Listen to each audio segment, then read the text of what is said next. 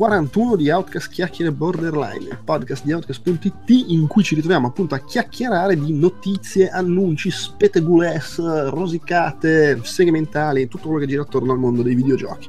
Oggi siamo in quantità discreta, con presenza sorpresa, eh, c'è Alessandro De Luca. Ciao! Tu non sei a sorpresa perché sei quello che mette sempre gli argomenti in scaletta, quindi se non ci sei tu non si fa.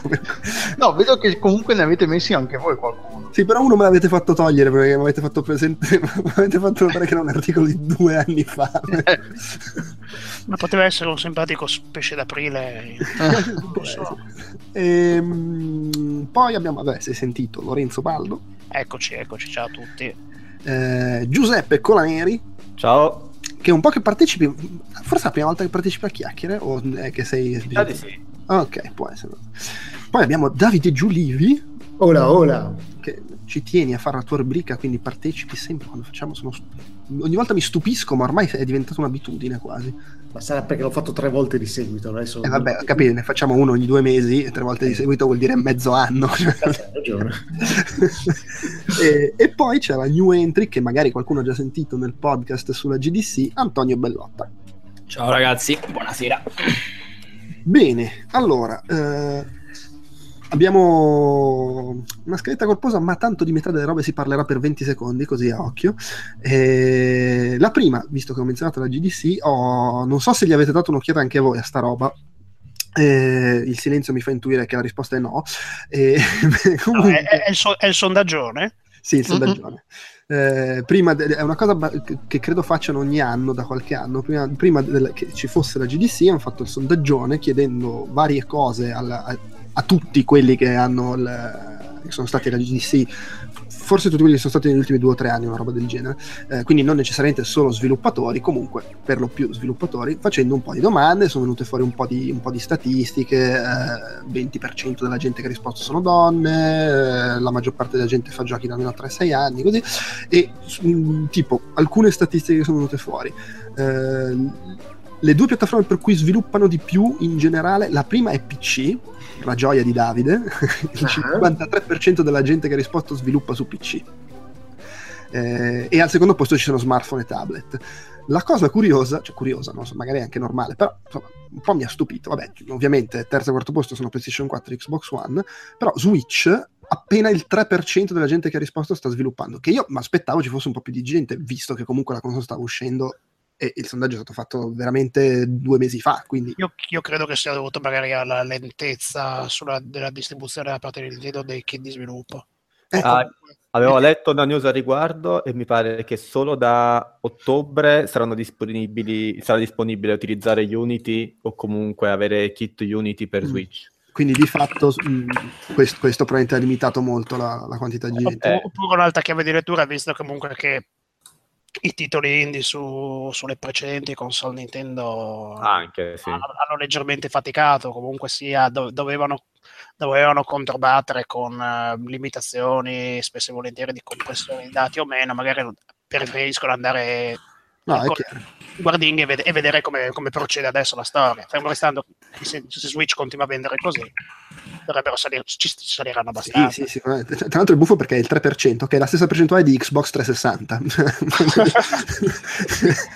e... Anzi, Apple TV è sopra di un per cento. esatto, Apple TV il 4%. Aspetta, i browser sono al 13%. eh, vabbè, ma lì sai, magari perché comunque ci sono, devi tenere conto che la GDC ci va veramente gente di, di, di, ogni, di, ogni, risma, per cui c'è anche tutta una fascia di gente che sviluppa giochi casu, casual, eh, quindi magari quello alza certe percentuali, anche le percentuali mobile probabilmente sono alzate da, eh, da quello. Tra l'altro, a proposito di mobile, per la prima volta, eh, per quanto di poco, c'è più gente che sviluppa su Android che su iOS più gente che non ha voglia di fare soldi, suppongo, visto che dicono tutti su Android è un disastro. Visto che la pirateria su Android è diffusissima, in effetti. Eh, Un'altra cosa che dicono è che la maggior parte, ehm, insomma, la maggior parte della gente ha risposto che non sa se PS4 Pro, Scorpio, questa cosa degli upgrade delle console sia positiva o negativa. Boh. non so, non so cosa dire. Eh, Fino a po- questo momento è una gran farsa.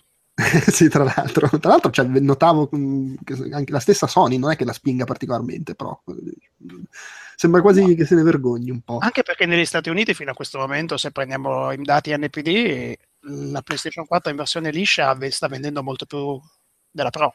Vabbè, è anche normale, costa di meno, insomma, la maggior parte della gente probabilmente non si fa grandi seghe mentali su, eh, però quella è più potente, vaffanculo, costa meno, più di quell'altra. Poi ci sono Beh, tutti i bundle. Ma parliamo di percentuali. Qua- Quante ne vendono di PS4 rispetto alle PS4 Pro?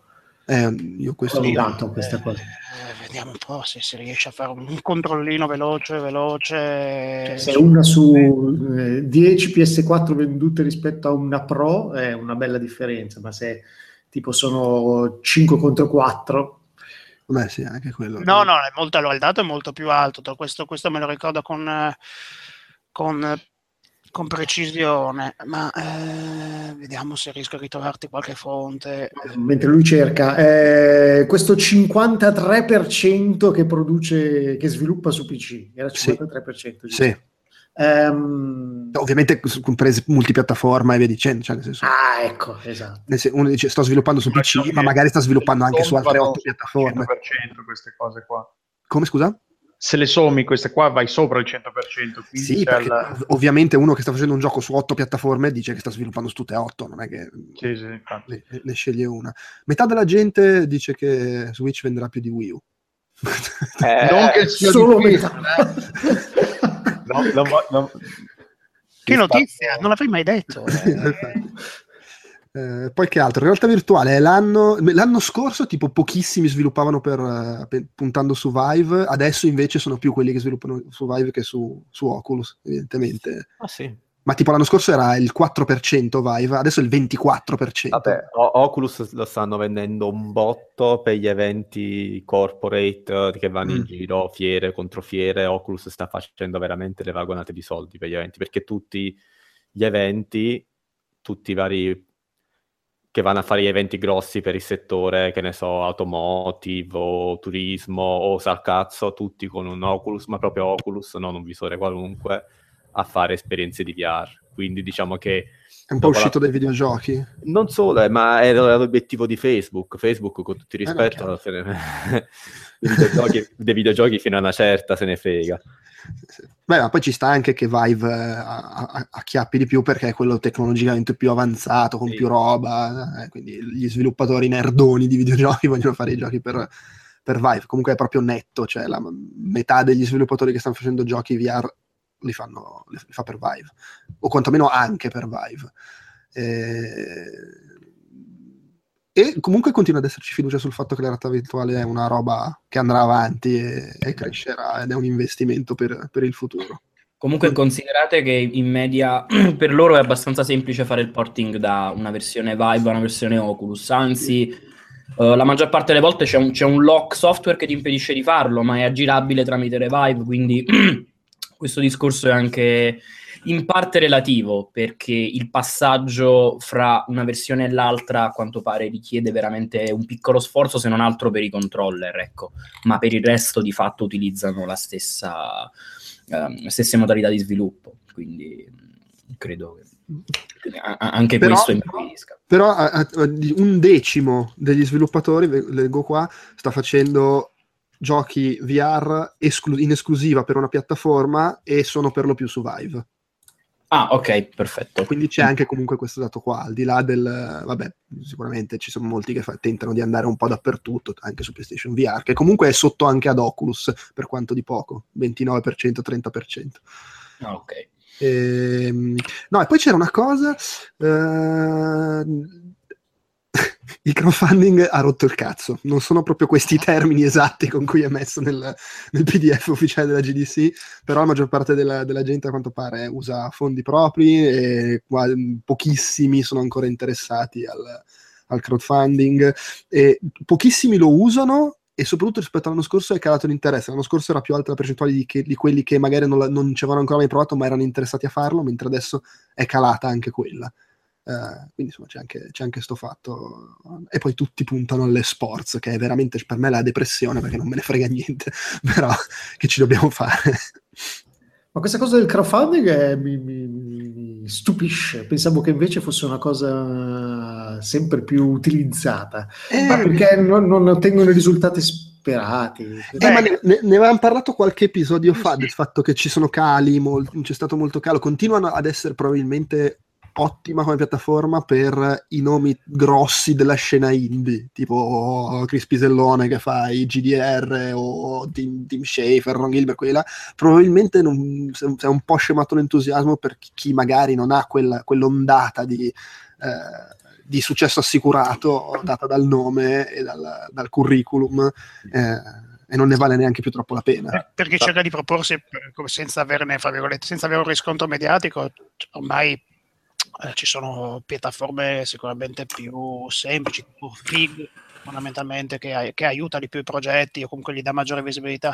Su Kickstarter devi necessariamente scontrarti con tutta la pletora di prodotti presenti e se capiti preciso nel periodo in cui c'è il Shenmue 3 di turno o il Bloodstain di turno, a te re- restano le briciole fondamentalmente. Perché poi inoltre, a, a parte che per i videogiochi è così, ma infatti se si game, molti più board game che videogiochi veri e propri. Board game in America su Kickstarter ce ne sono una marea, però al di là di tutto è giusto anche quello che diceva. Diciamolo, sono i giochi da tavolo. Sì, sì, giochi da tavolo, sì, sono tantissimi, ma poi soprattutto molte produzioni indipendenti e finte indipendenti hanno usato nel corso degli ultimi due anni Kickstarter come market test per, per bussare ad editori già interessati, diciamo la verità, perché i vari paradox che hanno saccheggiato i, i giochi di ruolo prima citati di- da, chi- da Kickstarter, ma anche lo stesso, la stessa farsa, diciamo la verità, di Shenmue 3, che è una farsa. Sì, me ne fa Kickstarter. orribile. Eh, e quindi, e- però sono farse che levano spazio ai piccoli progettini che davvero magari hanno bisogno di quella piattaforma, attirano, po- portano via attenzione, portano via soldi, portano che se la persona vuole dare 30 euro a un gioco lo dà a quello che è già un po' famoso piuttosto a quello sconosciuto ma altrettanto interessante. È Beh. un po' che poi queste medie produzioni ultimamente ci sono state le varie polemiche per eh, Torment, Tides of Numenera, che addirittura aveva Sì. promesso cose nel progetto originale è tagliuzzato, quindi varie cose. Sì, sì. Comunque, beh, adesso anche al di là dello spostamento da Kickstarter, qua il, il- le- come si dice, il sondaggio in generale parla di crowdfunding, quindi anche FIG suppongo sia nelle cose, e la- la- rispetto all'anno scorso sono aumentati quelli che non vogliono usare il crowdfunding e si è dimezzata la percentuale di quelli che invece dicono di avere intenzione di farlo, quindi evidentemente non è più vista come... Sì, c'è sfiducia fondamentalmente. Poi I tonfi so- sono tanti e oltretutto poi a livello mediatico per un progetto indipendente che si propone sul crowdfunding e fallisce nell'intento è una bella mazzata, cioè vieni poi additato come il perdente di turno, parliamoci Sì. chiaro.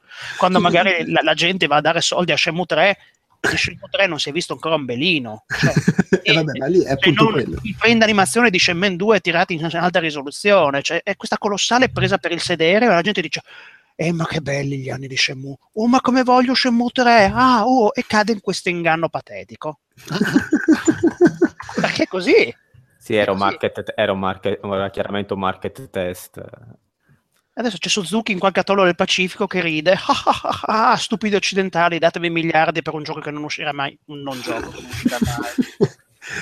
Va bene, dai, eh, ho, ho riorganizzato la scheda perché mh, Delu, suppongo l'abbia messo tu questo argomento. In, eh, se Sì, l'avevo messo perché poi volevo chiedervi se era- eravate presenti, se ne avete parlato. No, no, non eravamo presenti perché c'è appunto un'altra cosa a tema, a tema GDC che si collega a un argomento di cui abbiamo parlato nei, nei mesi scorsi, lì, della la faccenda di, della querel fra G2A e Tiny Build eh, sulle, sulle chiavi vendute con le carte di credito clonate, insomma.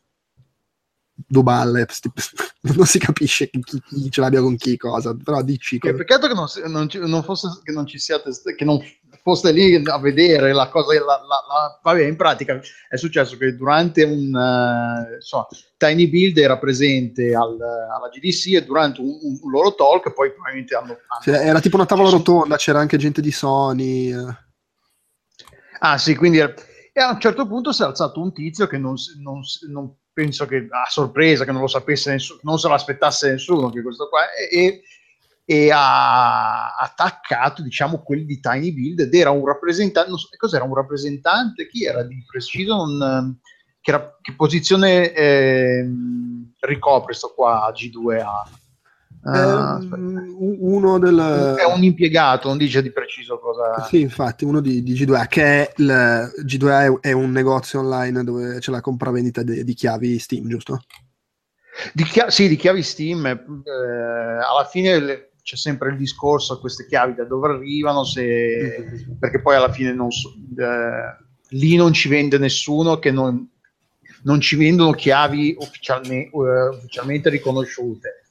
Quindi c'è chi dice che vabbè, io ho una chiave in più, la rivendo, però poi la, la stragrande maggioranza eh, c'è chi dice che la stragrande maggioranza delle chiavi vendute su questi negozi sono comprate in gran massa con numeri di carte di credito venduti e poi scaricati lì. In pratica è un posto dove fanno riciclaggio di denaro sporco. E, e- e Tiny Bill diceva: Noi ci hanno comprato 50 miliardi di chiavi, le hanno rivendute su G2A e, e- e poi noi ci siamo visti eh, levare i soldi delle vendite delle chiavi perché erano state usate delle carte di credito clonate e poi c'erano state le denunce, quindi noi succhiamo. Sì, esatto, esatto, sì, sì. E- E, praticamente questo qua, eh, signore e signori, sono di G- G2A, eh, G2A e, e sono stato, ero direttamente coinvolto nel caso descritto da- dal signor, cos'è? Che ha un nome, aspetta, Niki Porcic, Nici Porcic, eh, che è uno di Tiny Build, e gli voleva, e ha- praticamente ha riattaccato la... eh, la, la- la discussione. Praticamente a, a- a- una piazzata ha tirato fuori la, cosa davanti a tutti i rappresentanti, tot di, di persone della- dell'industria. E sto qui ha, ha cominciato a dirgli che quando si è trattato di, eh, di, di- di- risolvere la questione non ci hai presentato con un solito con un, un- un unico codice che potesse dimostrare che quelli che abbiamo venduto noi fossero quelli che hanno rub- rubato a voi e, ed è- questo signore diceva che è stato quello che l'ha letto, che ha, che ha seguito tutto il caso, che ha, risposto a tutte le email e tutto il resto. Eh, eh, vabbè, poi Polygon, eh, dopo che probabilmente adesso non, non dice di preciso poi come hanno detto dai togliti dai coglioni Sì, sì, no, è, è finita con levati dalle palle. Ah, è arrivato dalle palle perché non era il posto comunque dove doveva affrontare la questione.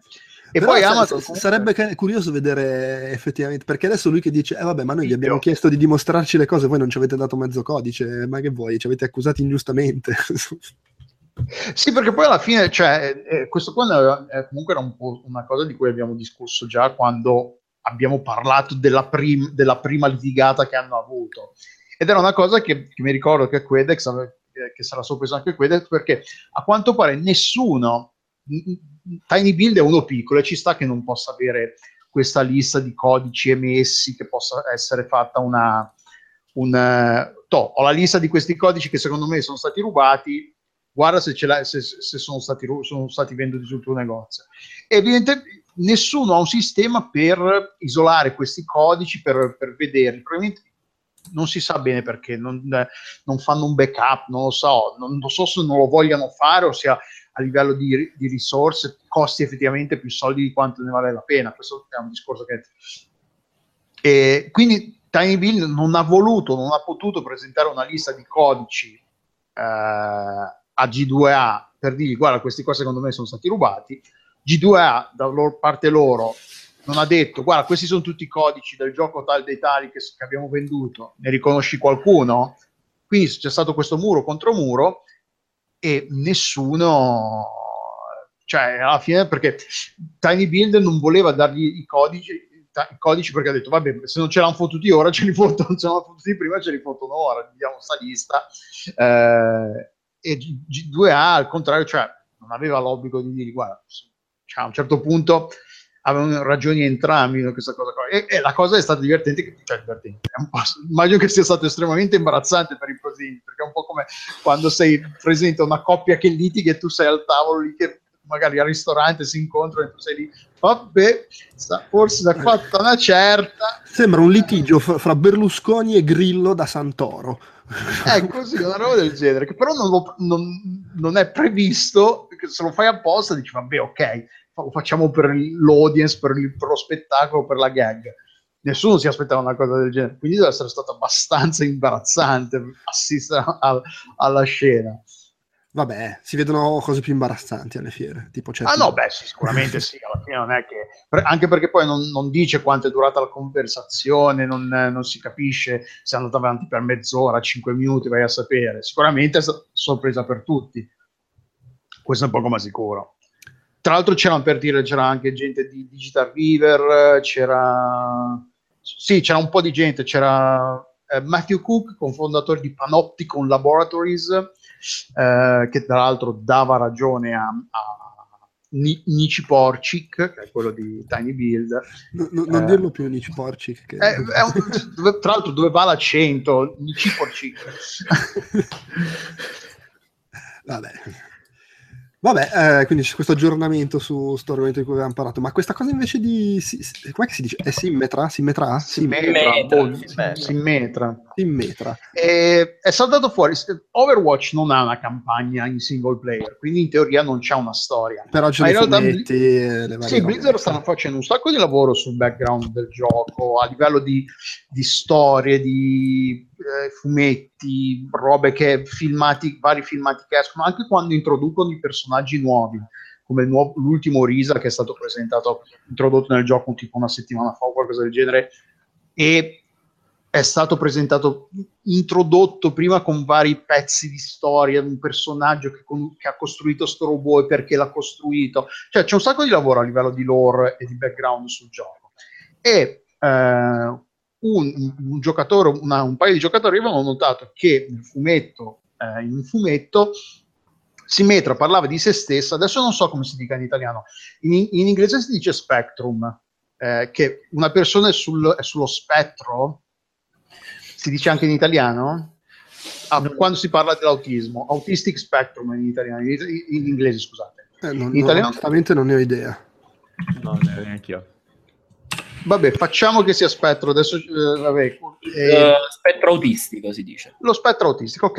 E, eh, Simmetra dice, eh, eh, riferendo a se stesso, diceva, sono, ehm, sono sullo spettro, prima lo consideravo come un, un handicap, ma alla fine ora mi sono resa conto che mi permette di fare tante altre cose, fare tante cose che a tanti altri non possono, non sono, che a tanti altri non sono capaci di fare. E spettro in sé così, se non, lo, se non lo sai, non lo noti, non è una cosa che ti colpisce. Qualcuno dei giocatori autistici l'hanno notato, qualcuno ha scritto, non mi ricordo come adesso, non so se gli ha scritto direttamente, si hanno postato sul forum, una cosa e l'altra. Hanno proprio una lettera sì, che gli hanno inviato Ah, gli hanno inviato. E Jeff Kaplan, che è il, il responsabile, il direttore, il regista principale del gioco, ha, ris- ha risposto direttamente a questi giocatori e ha detto a questo giocatore, ha detto, caro Samuel, eh, mi fa piacere che, perché poi sì, eh, è una questione, uno dei due fratelli è autistico e l'altro non lo è, quindi e ci fa piacere che tu abbia notato e sì, ti posso confermare che si mette autistica. Poi alla fine del gioco, cioè a, noi, a noi giocatori, a stragrande ma- maggioranza dei giocatori non autistici, perché comunque la percentuale di persone autistiche nel mondo non è, non è così alta, quindi il numero di giocatori autistici in Overwatch non ho idea, ma immagino che sia molto minore rispetto al, gran- al totale. Non cambia assolutamente niente nell'economia del gioco. Simmetra funziona esattamente nello stesso modo in cui funzionava prima di sapere che questa notizia, però nel contesto di un del background, di, dell'immedesimazione dei parte dei personaggi, è una piccola cosa che alla fine non, cioè, è, è una di quelle cose che non cambia nulla, però fa tanto, nel senso che alla fine il gioco funziona esattamente la stessa cosa, però per quelle po- persone per cui la cosa è importante, effettivamente è una cosa carina, è un bel gesto, perché poi alla fine avevo potuto lasciare perdere, non era una cosa che... Invece no, guarda, te lo confermiamo e oh, finita No, lì. ma poi anche carino che non è stata una roba che l'hanno dichiarata e hanno fatto 12 interviste per promuoverla, e semplicemente è lì. Così. È lì, ma tra l'altro è una cosa che hanno fatto anche con eh, quando hanno, hanno- hanno annunciato, tra virgolette, che, che Tracer, un altro personaggio del gioco, è, è, è lesbica. Anche lì non hanno fatto, è uscito il, il fumetto in cui c'era la storia in cui lei a un certo punto gli le suonano alla porta e lì con una, una ragazza, con un altro personaggio del gioco, adesso mi sfugge qual è, la bacia e poi Mi pare che porta. sia del tutto mm, esterna, cioè un Ah, personaggio altro di perso- loro, è la, la moglie, ragazza, compagna. Ecco, sì. La bacia e poi va ad aprire la porta. Finita lì, e- e- nel senso è una, una- una vignetta del fumetto che fa tantissimo, contestualizza il personaggio, beh, è finita lì. Nel gioco non cambia niente perché lei non è che, il suo funzionamento è diverso perché è lesbica, no, assolutamente no. Eh, però appunto sono que- quelle piccole cose che non cambiano nulla nell'economia del gioco, eh, però per- è importante per chi per la gente a cui eh, che- cioè Poi- per il medesimazione ecco. Sì, anche il modo in cui l'hanno fatto, poi, ecco, come diceva, è, è carino perché ovviamente lo, lo trattano come normalità totale, cioè non è che dicono, oh, guardate, questa è così, questa è colà, cioè semplicemente eh, mostriamo scampoli di vita di queste persone e essendo un campione rappresentativo molto elevato della popolazione mondiale, eh, ci sono anche queste persone, quindi anche la normalità con cui lo trattano, trattano questo tipo di, di argomenti senza, senza fanfare, senza quant'altro è, è importante, credo, eh, in totale, proprio per, per- per come questo tipo di tematiche vengono trattate. Insomma, dove la cosa spesso è telefonata, evidenziata, cerchiata, ed è, mh, per quanto carina l'inclusione, però è comunque una forma sai, di discriminazione in un modo o nell'altro. In questo caso era proprio del tutto normale. Lei c'era la scenetta di Natale che doveva tornare a casa a portare i regali eh, e diciamo eh, si capiva che era per un compagno e poi tu lei apre la porta e tipo c'è in realtà è, appunto lei ha una ragazza, una compagna e quindi è bello. E, e in parte è proprio credo la missione del gioco perché loro hanno fatto mh, del- dell'inclusione, della diversità la, la bandiera del gioco, quindi loro immaginano questo mondo futuro eh, da qui a, boh, non si sa, 100 anni dove questo tipo di roba ovviamente è, del tutto superata e, eh, e, mh, questo tipo di discriminazione è, tutto- è del tutto superata e quindi ehm, queste persone riescono tranquillamente a, ehm, diciamo, a, a fare delle vite del tutto normali come è giusto che sia. Vabbè, Star E- Trek. Eh, sì, esattamente, sì, sì, sì, diciamo più o meno è la, la missione è la stessa, ecco, mo- mostrare un'umanità che per quanto abbia problemi, almeno que- questa roba basilare proprio di umanità l'ha superata ed è un bel messaggio nonostante tutto, insomma, al di là delle botte che ci si dà. Esatto, cioè, certo, si, si ammazzano di- a raffica, si sparano dietro, però Spara in testa, però vogliamoci bene, non è che ti sparo in testa perché sei autistica, ti sparo in testa perché ti sparare in testa. Per esatto. me, per me sono semplicemente dei drittoni tutto qui. Ah sì, sì, ma, Ve- ma c'è ve- la dose vedo, vedo il lato marcio nella cosa, sarò io prevenuta, ma semplicemente hanno trovato una maniera furba di, di fare in modo che magari loro non lo fanno con quell'intento, ma hanno trovato una maniera furba per attraverso quale il marketing viene delegato alle riviste che puntualmente ogni volta che si sa un dettaglio in più del lore riparlano del gioco e quindi tu mantieni in vita Overwatch ancora di più di quanto non lo manterresti in vita normalmente. Non ci Vabbè. vedo alcun intento sociale, è un intento di marketing mascherato. Tutto. Ma questo pu- lo puoi dire di qualsiasi cosa dove ci sono soldi dietro, però non tutti Beh, lo fanno, almeno lo sanno fare e- ed è tutto sommato un messaggio positivo, insomma, per carità, non è che stanno a fare Se beneficenza. parliamo per esempio di Tracer, parliamo di un personaggio che era stato. Eh, anzi, Blizzard aveva ricevuto un- un'uscita, beh, aveva classe- un'ondata di merda perché? Perché per la famosa posa, posa, posa la taunt di Tracer che era stata considerata ipersessuale, sfruttamento della sessualità del personaggio. Casualmente poi, ah no, guardate, era lesbica e si risolve tutto così a taralluce e vino. E vabbè, Beh, lo- Eh, no, in realtà no, non si è risultato tra luce e vino perché loro quella, quella a me sembra l'hanno cambiata. una compensazione, dai, questa storia che no, alla fine no, non ci vedo posteriore. Io li, io li vedo veramente dei drittori tutto qui. Perché se, mi devo, se, se parlare se parliamo di caratterizzazione in sé, io prendo Team Fortress 2. Team Fortress 2, fin dal primo trailer, era perfettamente caratterizzato con tutti quanti i personaggi. Le vignette sono venute fuori dopo. Ma no, esaurite le vignette, non è che sono uscite 50.000 di dettagli, fumetti, lore che andava espanso di qua e di là. Eppure era un gioco caratterizzato dall'inizio alla fine, con identità ben precisa. Qui sembra tanto che oltre ad avergli dato l'identità, devono dire: Sai, è uno sparatutto in multiplayer. Siamo Blizzard, dobbiamo distinguerci un po'. Ecco che ci inventiamo i sottotesti, andiamo a toccare dei tasti che gli altri non toccano e via discorrendo. Boh, fatelo pure, però è marketing. Brutale. Beh, però sai, marketing per marketing, quantomeno. Eh, infatti. Eh, cioè, nel senso, c- c'è chi il marketing lo fa con la zinnona di fuori, e, se già che lo devi fare, fa comunque, non so, trovo comunque apprezzabile che lo si faccia su cose che Sì, poi ma possono sì, a me guarda, a me sembra questo tentativo di dire "Ah, amici Social Justice Wars, ecco qua il contentino, siete tutti contenti, io mi, mi paro il culo delle polemiche, ciao, siamo tutti felici. O può essere, però, boh, non lo so, io ten- tendendo a vedere, cioè, no, no, non escludo che sia come dici tu, assolutamente, anche perché, cioè, voglio dire, una multinazionale. Eh, cioè, Bli- Blizzard fino all'altro giorno faceva orchi, orchetti e puttanate, dai. Però allo stesso tempo, se comunque questo ha un effetto positivo, boh, io Sì. mi- me lo piglio, ne sono contento. No, eh. può esserci l'effetto positivo. L'effetto positivo è che loro cercano, soprattutto è quello sul loro tornaconto.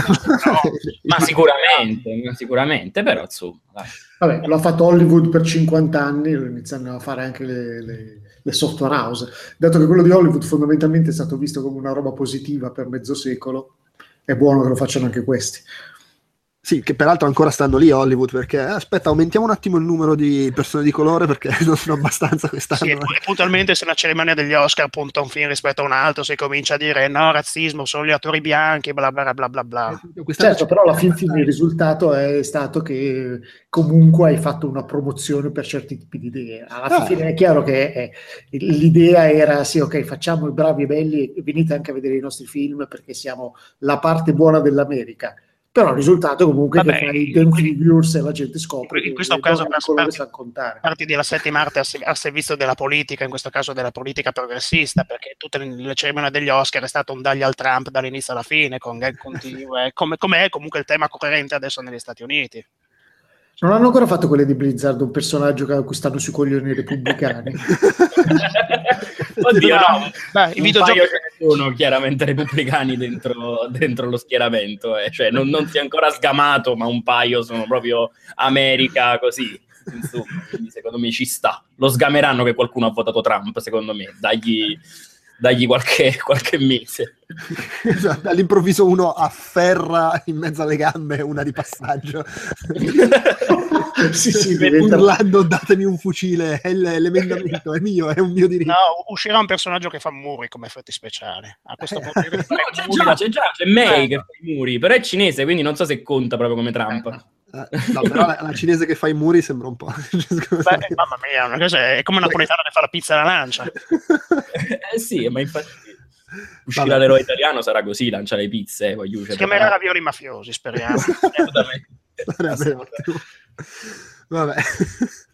Ehm, E invece questa cosa Nintendo che fa la PCista ma la fa meglio dei PCisti e questo per la No. gioia- Qui, ci- qui sarebbe meglio che ne parlasse chi ha giocato a, a Zelda, perché io non ci ho giocato. Beh, Beh, però, io- Io, io ho questo- letto l'articolo e cioè, l'ho letto da, da uno che ha, ha giocato al P- gioca a giochi di PC e ok, ha riconosciuto alcune cose, però ma- mancandomi il lato di, di- di quello che come lo Vabbè, fa in, comunque in Zelda. il, il concetto ed è una roba, cioè io non ci ho giocato a Zelda, ma è una roba che ho comunque a furia di sentirne parlare, di vedere cose, me- me- è, è più o meno quello che mi è stato trasmesso, questo fatto che è uno Zelda aperto, basato sui sistemi, sulle- sulla fisica, sull'interazione delle cose, che sono cose tipiche da... da- da- sono cose tipiche da gente che legge Rock Paper Shotgun e, si- e si gasa perché in Dishonored puoi prendere in mano ogni singola chiave sul, sul tavolino.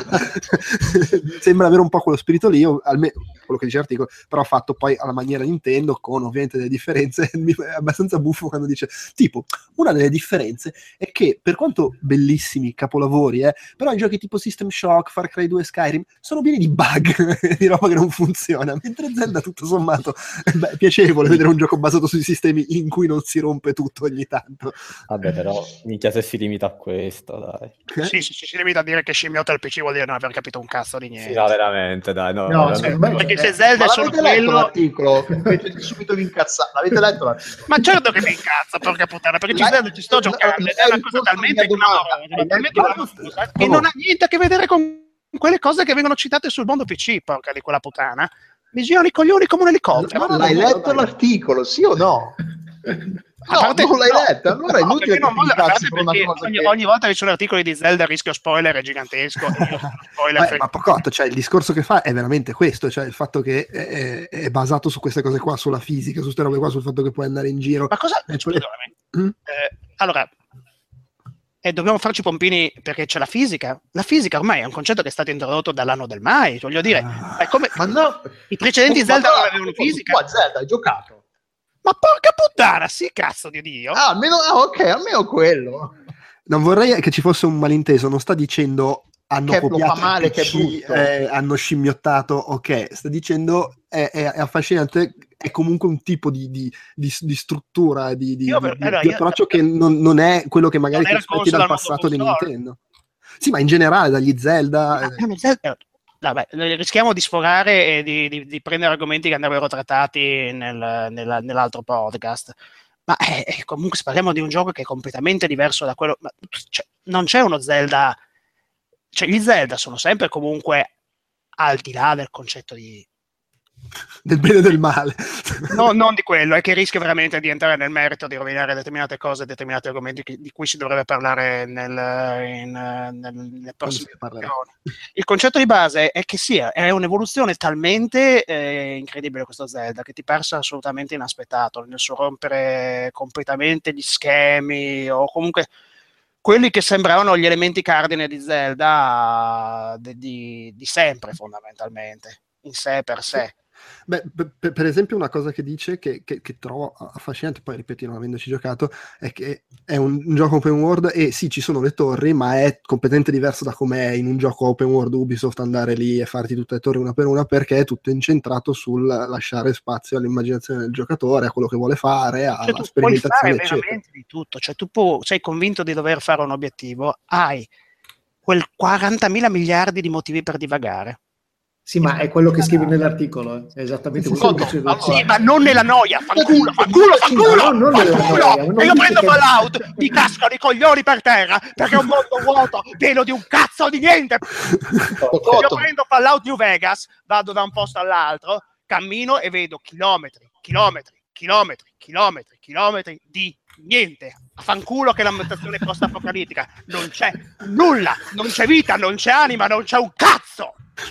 Ok, quello dell'articolo dice nell'articolo Non mi fate girare i coglioni. Sì, ma eh, non era intenzione farlo, intenzione farlo. Nell'articolo dice fondamentalmente che è un sandbox fatto così splendidamente che ti dà una possibilità di, cioè lascia la tua immaginazione, la tua voglia di esplorare, eh, piena libertà, ciò nonostante senza mai rompersi e ti stupisce nel fatto che puoi uccidere lanciando una freccia normale se lanci una freccia normale verso un mostro, se non sbaglio, se- eh, su, tu ti aspetti che muoia o esploda qualche cosa immediatamente, invece no, devi, ah, tu guardi, gli hai lanciato la freccia, ok, la freccia si è, si è- si è inconficcata da qualche parte, E la Nel ginocchio. Esatto, e, e invece per far sì che ci sia un'esplosione, prenda fuoco, ah no, dovresti dargli, mm, mm, mettere la punta infuocata, lanciarla, Ma eccetera. sai che è successo? Io non vorrei dire, ma questa cosa, per esempio, di dar fuoco alle punte è su un enigmi di Zelda 3 per Super NES. Cioè, ma Sì, di cosa... sì, ok, però, eh, vabbè, però no, ma un po', dai, adesso lo sai anche te che però in Zelda 3 per Super NES erano robe molto contestualizzate, ah, devi risolvere quel puzzle e non era top, puoi dare fuoco alle frecce facci il cazzo che ti pare. Cioè, da- darci fuoco alle frecce è una cosa che in Zelda fai dal 32. Sì, cioè, capito, hai sentito quello che ho appena detto? Ho capito, sì, ma non... Ragazzi, allora, la meraviglia qual è? La meraviglia Tutto quello se- che fai in Zelda che lo fai un'ascia, 32, non è dopo quello quei colpi al tronco d'albero cade giù l'albero come se niente fosse? O è anche il minimo che mi aspetto da un videogioco che, che è dato moderno, eh? Ah, eh. Beh, ragazzi, di che stiamo parlando? Ma sul serio? Ma davvero? Cioè, il fatto che ci sia una libertà di approccio, è vero, lo rende moderno, ma non è che non ci fosse in passato. Sul serio, ma... Cioè, io sono basito di fronte a certe cose. Ok. Tu comunque continui a parlare senza aver letto, la- aver letto l'articolo, senza avere la minima idea Sì, però di so, di, so di cosa parla parlo. l'articolo. So, so di cosa parlo di Zelda, perché ci sto giocando da- so No, ma infatti Sai qual è il problema, Pocotto? È che tu stai dicendo le stesse cose che dice l'articolo, solo che nell'articolo non ci sono le bestemmie, è più o meno lì la differenza. No, la- l'arti- l'articolo- sì, allora, t'assicuro. se, tu- se voi mi dite i termini di paragone del sandbox degli open world, io prendo per gli open world per PC per eccellenza, perché sono stati fino a questo l'altro giorno, sono stati Fallout, vogliamo dirlo? O Skyrim, ok? Mm. Sono considerati gli open world per eccellenza? Sì, ma, no- ma quello che lui dice è che è un gioco che prende in realtà principi che non sono quelli di quei giochi lì, ce li mette dentro e viene fuori una roba per- troppo più ma- bella. ma per- ecco, io non riesco a capire per quale motivo deve essere, si è ispirato al mondo PC e non è detto Nintendo ha voluto fare così. Non vorrei turbarti, ma qui fino adesso l'unico che ha detto ispirato al mondo PC sei tu. No, si parla di open world e open world. Vabbè, No. insomma. E poco, e c'è. Poco, che leggi è cosa la vena sul diamo cinque collo. minuti, tranquillo, ti diamo 5 minuti, mutaci, leggi l'articolo No, e no, qua, perché- spoiler io non leggo merda, capisci? No, Eh vabbè, allora vaffanculo, che ti devo dire? Comunque, dicevamo, parlando dell'articolo e di- con gente che l'articolo l'ha letto, c'è una- un'altra cosa che a me è piaciuta è quando dice che eh, i- gli open world hanno sempre questo problema della narrativa, della storia, che ra- mettono questi centinaia di libri di merda per raccontarti questa storia complessissima, poi queste, queste cazzine lunghissime di, con chilometri di dialoghi, roba. E, e lui di- cioè, fa una- una- un paragone, secondo me, molto, molto preciso, che dice: Voglio scrivere un libro di Neil Stevenson usando un vocabolario di Tom e Jerry. E- mentre e Nintendo si rende conto che ehm, l'open world non è un, un- un genere di giochi che si, sia portato molto per il- narrative troppo complesse. Si rende conto di avere appunto questo vocabolario più limitato che non, che non si, quindi appunto raccontano una fiaba che, ci, che sta bene nel, nel contesto e non esagerano, non vogliono fare più di quanto eh, il, il gioco, il genere permetta. E lo fanno bene. Poi va bene, ovvio che dice che il discorso della, della narrativa in questo genere di giochi è, un- è una questione che può essere, che deve, può essere affrontata in, in molti modi, in modi diversi. E cita appunto Firewatch e Gone Home, che per quanto siano eh, più piccoli in un certo senso, eh, Gone Home si svolge in una casa, se non mi ricordo male. Firewatch, Firewatch è più grande, però Gone Home è più piccolo. Però narrativamente lo puoi considerare come un, un- un open world, un sandbox, scusate, più che un open world. E, e quindi loro ti, Nintendo spinge a giocare con la narrativa anche perché incoraggia il giocatore a sperimentare, a fare le cose da più, più giocatore, più che andare a leggere questi libri, che chilometri e chilometri di testo in un gioco che cioè, scozzano con l'idea, che poi è ovvio che puoi dire, vabbè, il giocatore si mette lì, è, un sandbox, si siede sulla panchina e si legge il libro per 5-10 minuti. Ci sta nel concetto di, di, di libertà di azione. Io lo trovo assolutamente a- a- ributtante l'idea di mettermi lì a leggere questi chilometri di, di- di linee di testo, però C'è chi lo apprezza. Io... c'è chi lo apprezza. Sì, sì, Però-. Però questo è un po' un difetto che del fatto che ci si richiama sempre al mondo open world PC con l'open world Bethesda PC, perché CD Projekt ha dimostrato che si può creare un gioco narrativamente coerente, decente, senza per forza ricorrere al codex, perché quello che fa Bethesda è ricorrere al codex. Beh, no, però anche loro, anche Mass Effect e compagnia bella, ce n'è sempre tutta sta, teo- sta tonnellata di testo che Sì, loro scrivono e se vuoi non te lo leggi, ma c'è. Ma quello che se lo leggi ti aggiunge un sacco al mondo. Io lo trovo sempre questa, cioè, sia sandbox che non. Mi scrivi queste tonnellate di robe che ci sono e sono, te- sono fondamentalmente non fondamentali No, ma a allora, que- seconda del livello che però se me le scrivi perché, se- perché me le scrivi allora se non sono fondamentali aggiungono un po' di più però se aggiungono un po' di più io devo, ferma- devo fermarmi letteralmente Secondo me fermarmi. te, te le scrivono perché il mondo non è poi così caratterizzato, perché Dark Souls non ha una mezza riga di testo per spiegarti il lore e funziona dall'inizio alla fine senza, senza proprio spiegarti il nulla, salvo un'introduzione. Sì, poi c'è anche, c'è anche il problema che tutti i libri dentro questi GDR, che comunque possono essere, cioè uno può piacere se li legge, gli crea nel mondo, eccetera. C'è anche un posto fatto, tu stai girando in un open world, avere, trovare i libri in giro comunque fa atmosfera, perché sei in un mondo, cazzo, ci sono le librerie, biblioteche con i libri dentro. La differenza è che nel mondo reale magari trovo dei libri interessanti, cioè i capolavori della letteratura. In un open world trovo delle robe Beh, scritte. beh, come- io ricordo in Metro- in Metroid Prime c'erano gli spiegoni nascosti nel gioco. Non li ho mai letti i mezzi, devo essere sincero. Non me, ne- non me ne, non me ne batteva proprio un cazzo, cioè proprio Ma- mi rimpiazzavano brutalmente. Seco- Però secondo me ci sono modi e modi, perché ad esempio Dishonored, sia l'uno che il 2, hanno tanto codex di queste robette che anche a me annoiano terribilmente. Però sono davvero accessorie, perché là c'è un level design, un, un design generale, non solo dei livelli, che il, il mondo ti comunica già di per sé delle cose, e là sono davvero degli approfondimenti. È diverso il caso dei vari Skyrim, dei vari di Elder Scrolls, che diciamoci la verità, il mondo di The Elder Scrolls è veramente solo un parco giochi vuoto e devi soltanto andare, e soltanto là nei libri trovi delle contestualizzazioni della vera e propria storia.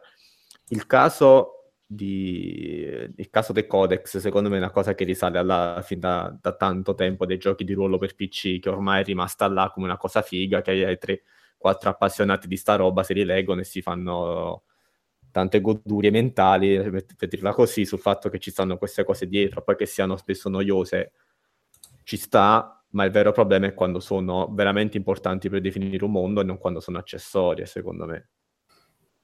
Cioè, in Dishonored 2 c'è tanta di questa roba, ma sì, la prendi, te ne freghi, ciao, ti piace, bene, no, non, non ti senti deprivato di qualcosa, secondo me. Beh sì, comunque per, per, per, per ricollegarci anche a un altro gioco, Half-Life 2, eh, il modo in cui ti racconta il mondo senza appunto bisogno di testo. Eh, cioè, alla fine sì, eh, e Zelda non è che impara, però per chi gioca, probabilmente chi, eh, chi gioca PC e magari giochi a, giochi a Zelda, ritrovi alcune cose che magari non ti aspetti in un gioco per console open world. Poi Red Dead Redemption, Grand Theft Auto, non c'è bisogno di testo o comunque di cose che ti vengano raccontate didascaliche per farti capire in che genere, in tipo genere di mondo sei e la, la sua storia. Ci sono t- tanti modi eh, di raccontarti il mondo e la storia senza per forza fermar, fermare l'esperienza di gioco vera e propria. E, e, e quello che dice poi alla fine è, è, l'articolo è un enorme eh, encomio, encomio a, a, quello che è uh, Breath, of, uh, Breath, of, the Wild, sì, Breath of the Wild, che dice che è bellissimo, fa, fa tante cose che nel mondo PC abbiamo già visto, però le fa meglio, le fa bene, le, non, le fa, non solo le fa meglio per, in alcune cose, ma le fa in maniera diversa, appunto come appunto quello che hai detto tu Andrea, il discorso delle torri, le reinterpreta e le migliora, senza per forza ancorarsi ad alcuni ad, ad, alcune cose che nel mondo PC esistono da sempre e sono sempre fatte, state fatte così, non si capisce perché le... Che poi lui, l'autore dell'articolo, rimanda a Ultima Underworld, che è un po' il, primo gioco che ha un po' poi lanciato questo genere, ovvio, che appunto lo stesso ultimo Underworld era un mucchio di bug mostruoso all'inizio, poi è stato aggiustato piano piano, anche gli Elder Scroll, vari Elder Scroll sono sempre strabaggatissimi, si piantano, devono essere aggiustati, patch patchati, eh, quindi, cioè, l'articolo è, è, parla bene, di, non dice, ah, minchia, ha copiato dal mondo PC e vaffanculo, no. Dice, ma io allora, no, no, posso dire che non condivido questa cosa, cioè condivido, secondo me non si è ispirato a queste cose, ma è una naturale evoluzione che voleva fare Nintendo. Tutto qui. Ma non è una questione di, ispir- di necessariamente di metterla come sia ispirato, ma di semplicemente... Di trovare sem- dei parallelismi? Come la vuoi sì, dire? Ma, no, ma, anche di voler dire, ah, Nintendo con Zelda ha voluto eh, diciamo, impostare un gioco in questa maniera, poi che sia, ma cioè, non ci credo, voglio dire, non è che sono chiusi dentro un, una scatola di metallo in Nintendo, no, ma allora li conoscono i giochi, conoscono... Cosa, puoi dirlo anche di Metal Gear Solid 5, capiscimi? Sì, ma infatti, ma il punto è che qui è dire che eh, con questo Zelda qua Nintendo ha comunque approcciato almeno determinate cose che magari in altri loro giochi precedenti non venivano fatte in questa maniera e l'ha fatta in una maniera meno, meno, male perché penso a Skies Was World prima di cominciare ai 40 minuti di spiegone eh, le palle raschiavano il pavimento e, cioè, vedi un po'.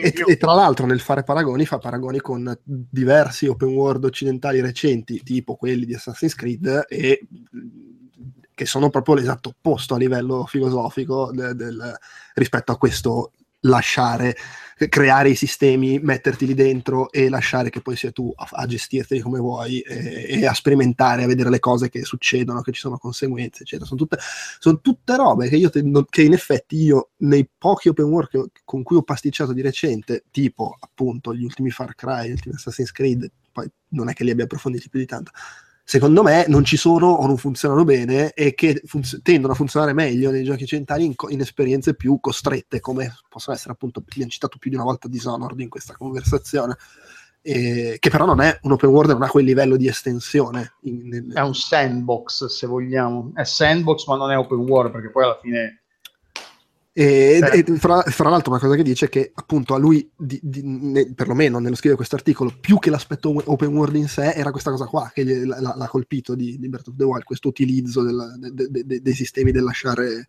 dell'incentrarsi su quello che il giocatore vuole fare, lasciarglielo fare, dargli i mezzi per farlo e via dicendo. Non lo so, Fermo, fermo restando che non sempre sei libero di fare tutto quanto. eh, Eh, è chiaro, sì. Se la, cioè, la soluzione a tratti è unica. Non, Sì, non- non- non puoi, non puoi fare altrimenti. Vabbè, quello a, a un certo punto diventa anche in- inevitabile che, che ci siano dei, de- de- limiti. Però comunque, insomma, eh, Quel, è quel tipo, quel tipo- è quel tipo di libertà comunque, credimi, che c'è, ma non è così vasta dall'essere spiazzante. no, chiaro, sì. Eh beh, devi anche saperla. È una libertà in cui ti danno gli strumenti precisi che vogliono darti e ti danno la possibilità di utilizzarli a tuo piacimento, ma con degli strumenti precisi. Cioè, comunque c'è una scelta di fondo.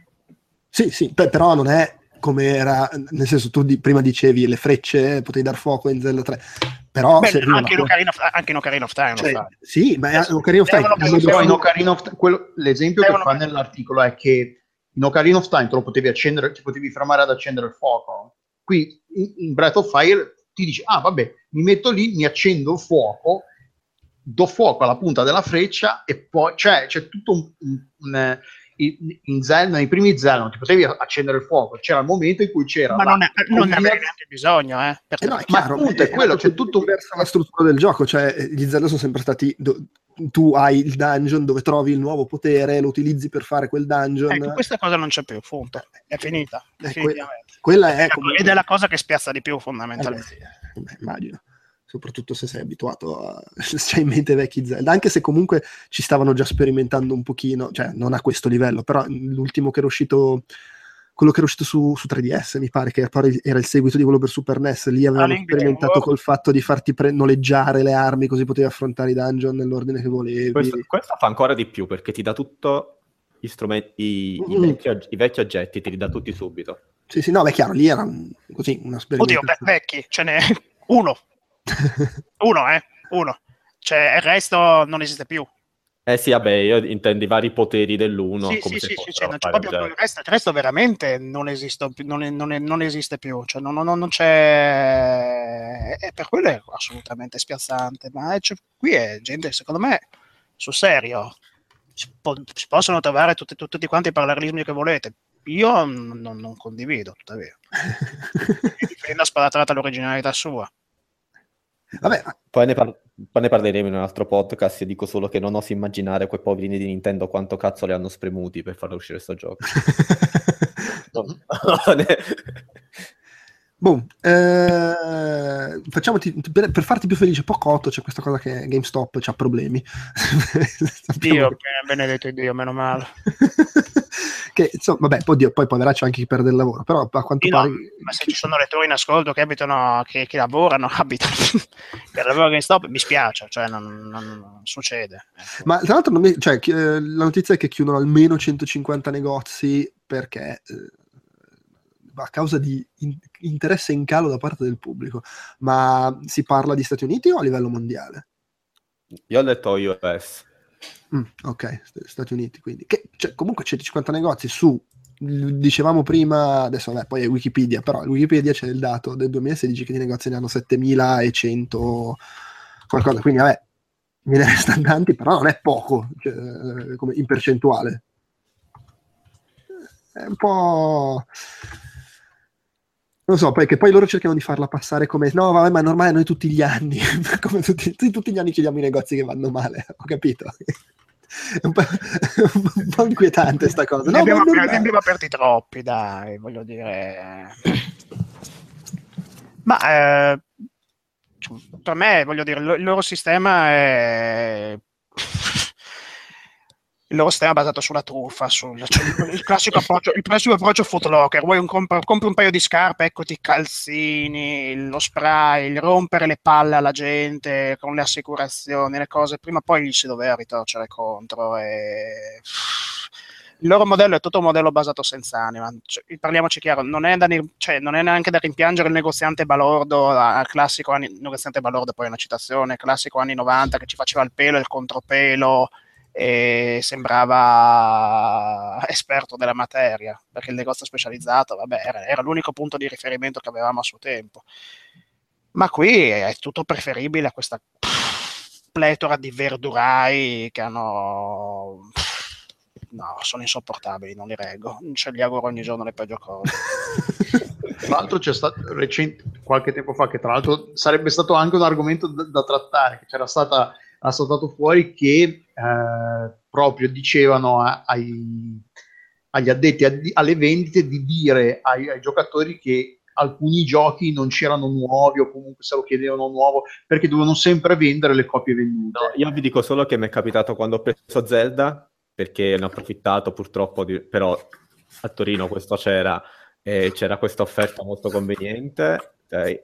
Mi hanno detto, ma la vuoi la garanzia su Zelda? No, no, grazie. Eh, ma sai com'è un gioco molto grande, giochi open world si rompono facilmente. Eh, ti si riga la cartuccia. No, mi, ha, mi, ha augurato, mi, ha, augurato, che mi si rigava lo schermo appena lo tiravo fuori dallo scatolo, che lì probabilmente mi è scappata qualche parolaccia, però... Uh, cioè per, per dire, eh, vanno in giro a dire alla gente che i giochi open world si rompono. L'ho sì. sentito anche con Horizon, eh, ma no, è open world, sai come è un gioco molto grande. Ti hanno detto che la lente di Switch va in, in, usura perché deve gestire un gioco così grande. Eh beh, ma lo stress, deve leggere un sacco di disco. Eh, no, ma, ma, no, ma, no, ma non si rompe la console, si rompe il gioco, raga. Cioè, quello è il problema. eh, che si rompe il gioco. È un sistema complesso, si rompe. Sì, loro, loro, loro, sono, loro sono indottrinati dall'alto, magari da uno store manager che per raggiungere sì, sì. i... È la famosa cosa del Circle of Life, uscì pure il documento liccato, poi bisogna vedere se è vero o meno. Eh, no, che... sì, per raggiungere le previsioni di vendita gli dicono raccontate quella dell'orso, loro ci provano, magari fra 100 persone che li mandano a fancuore, una se la beve e via. Ma... Eh, del resto Beh, fai, fai, era... fai, un sacco di salvataggi, eh, sono tutti sul disco. È il esatto. capitalismo, bellezza. In America comunque, comunque la cosa era, era, saltata fuori soprattutto perché poi licenziavano, licenziavano gli, gli, addetti che non spingevano abbastanza queste cose qua, proprio a livello corporate di manageriale veniva proprio detto che dovete vendere sta roba qua più dell'altra. Sì, sì, hanno, hanno proprio degli obiettivi.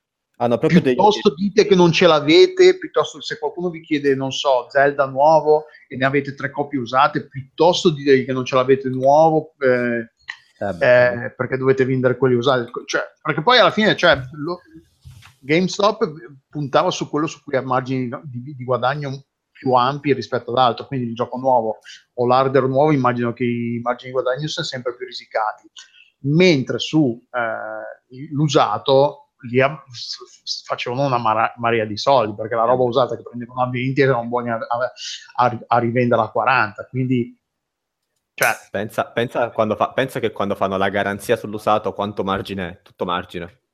Sì, è tutto margine, è, è, è, è, zero, cioè è da 0 a 100, cioè veramente non, non hanno un costo ed è tutto, sono tutti i soldi guadagnati.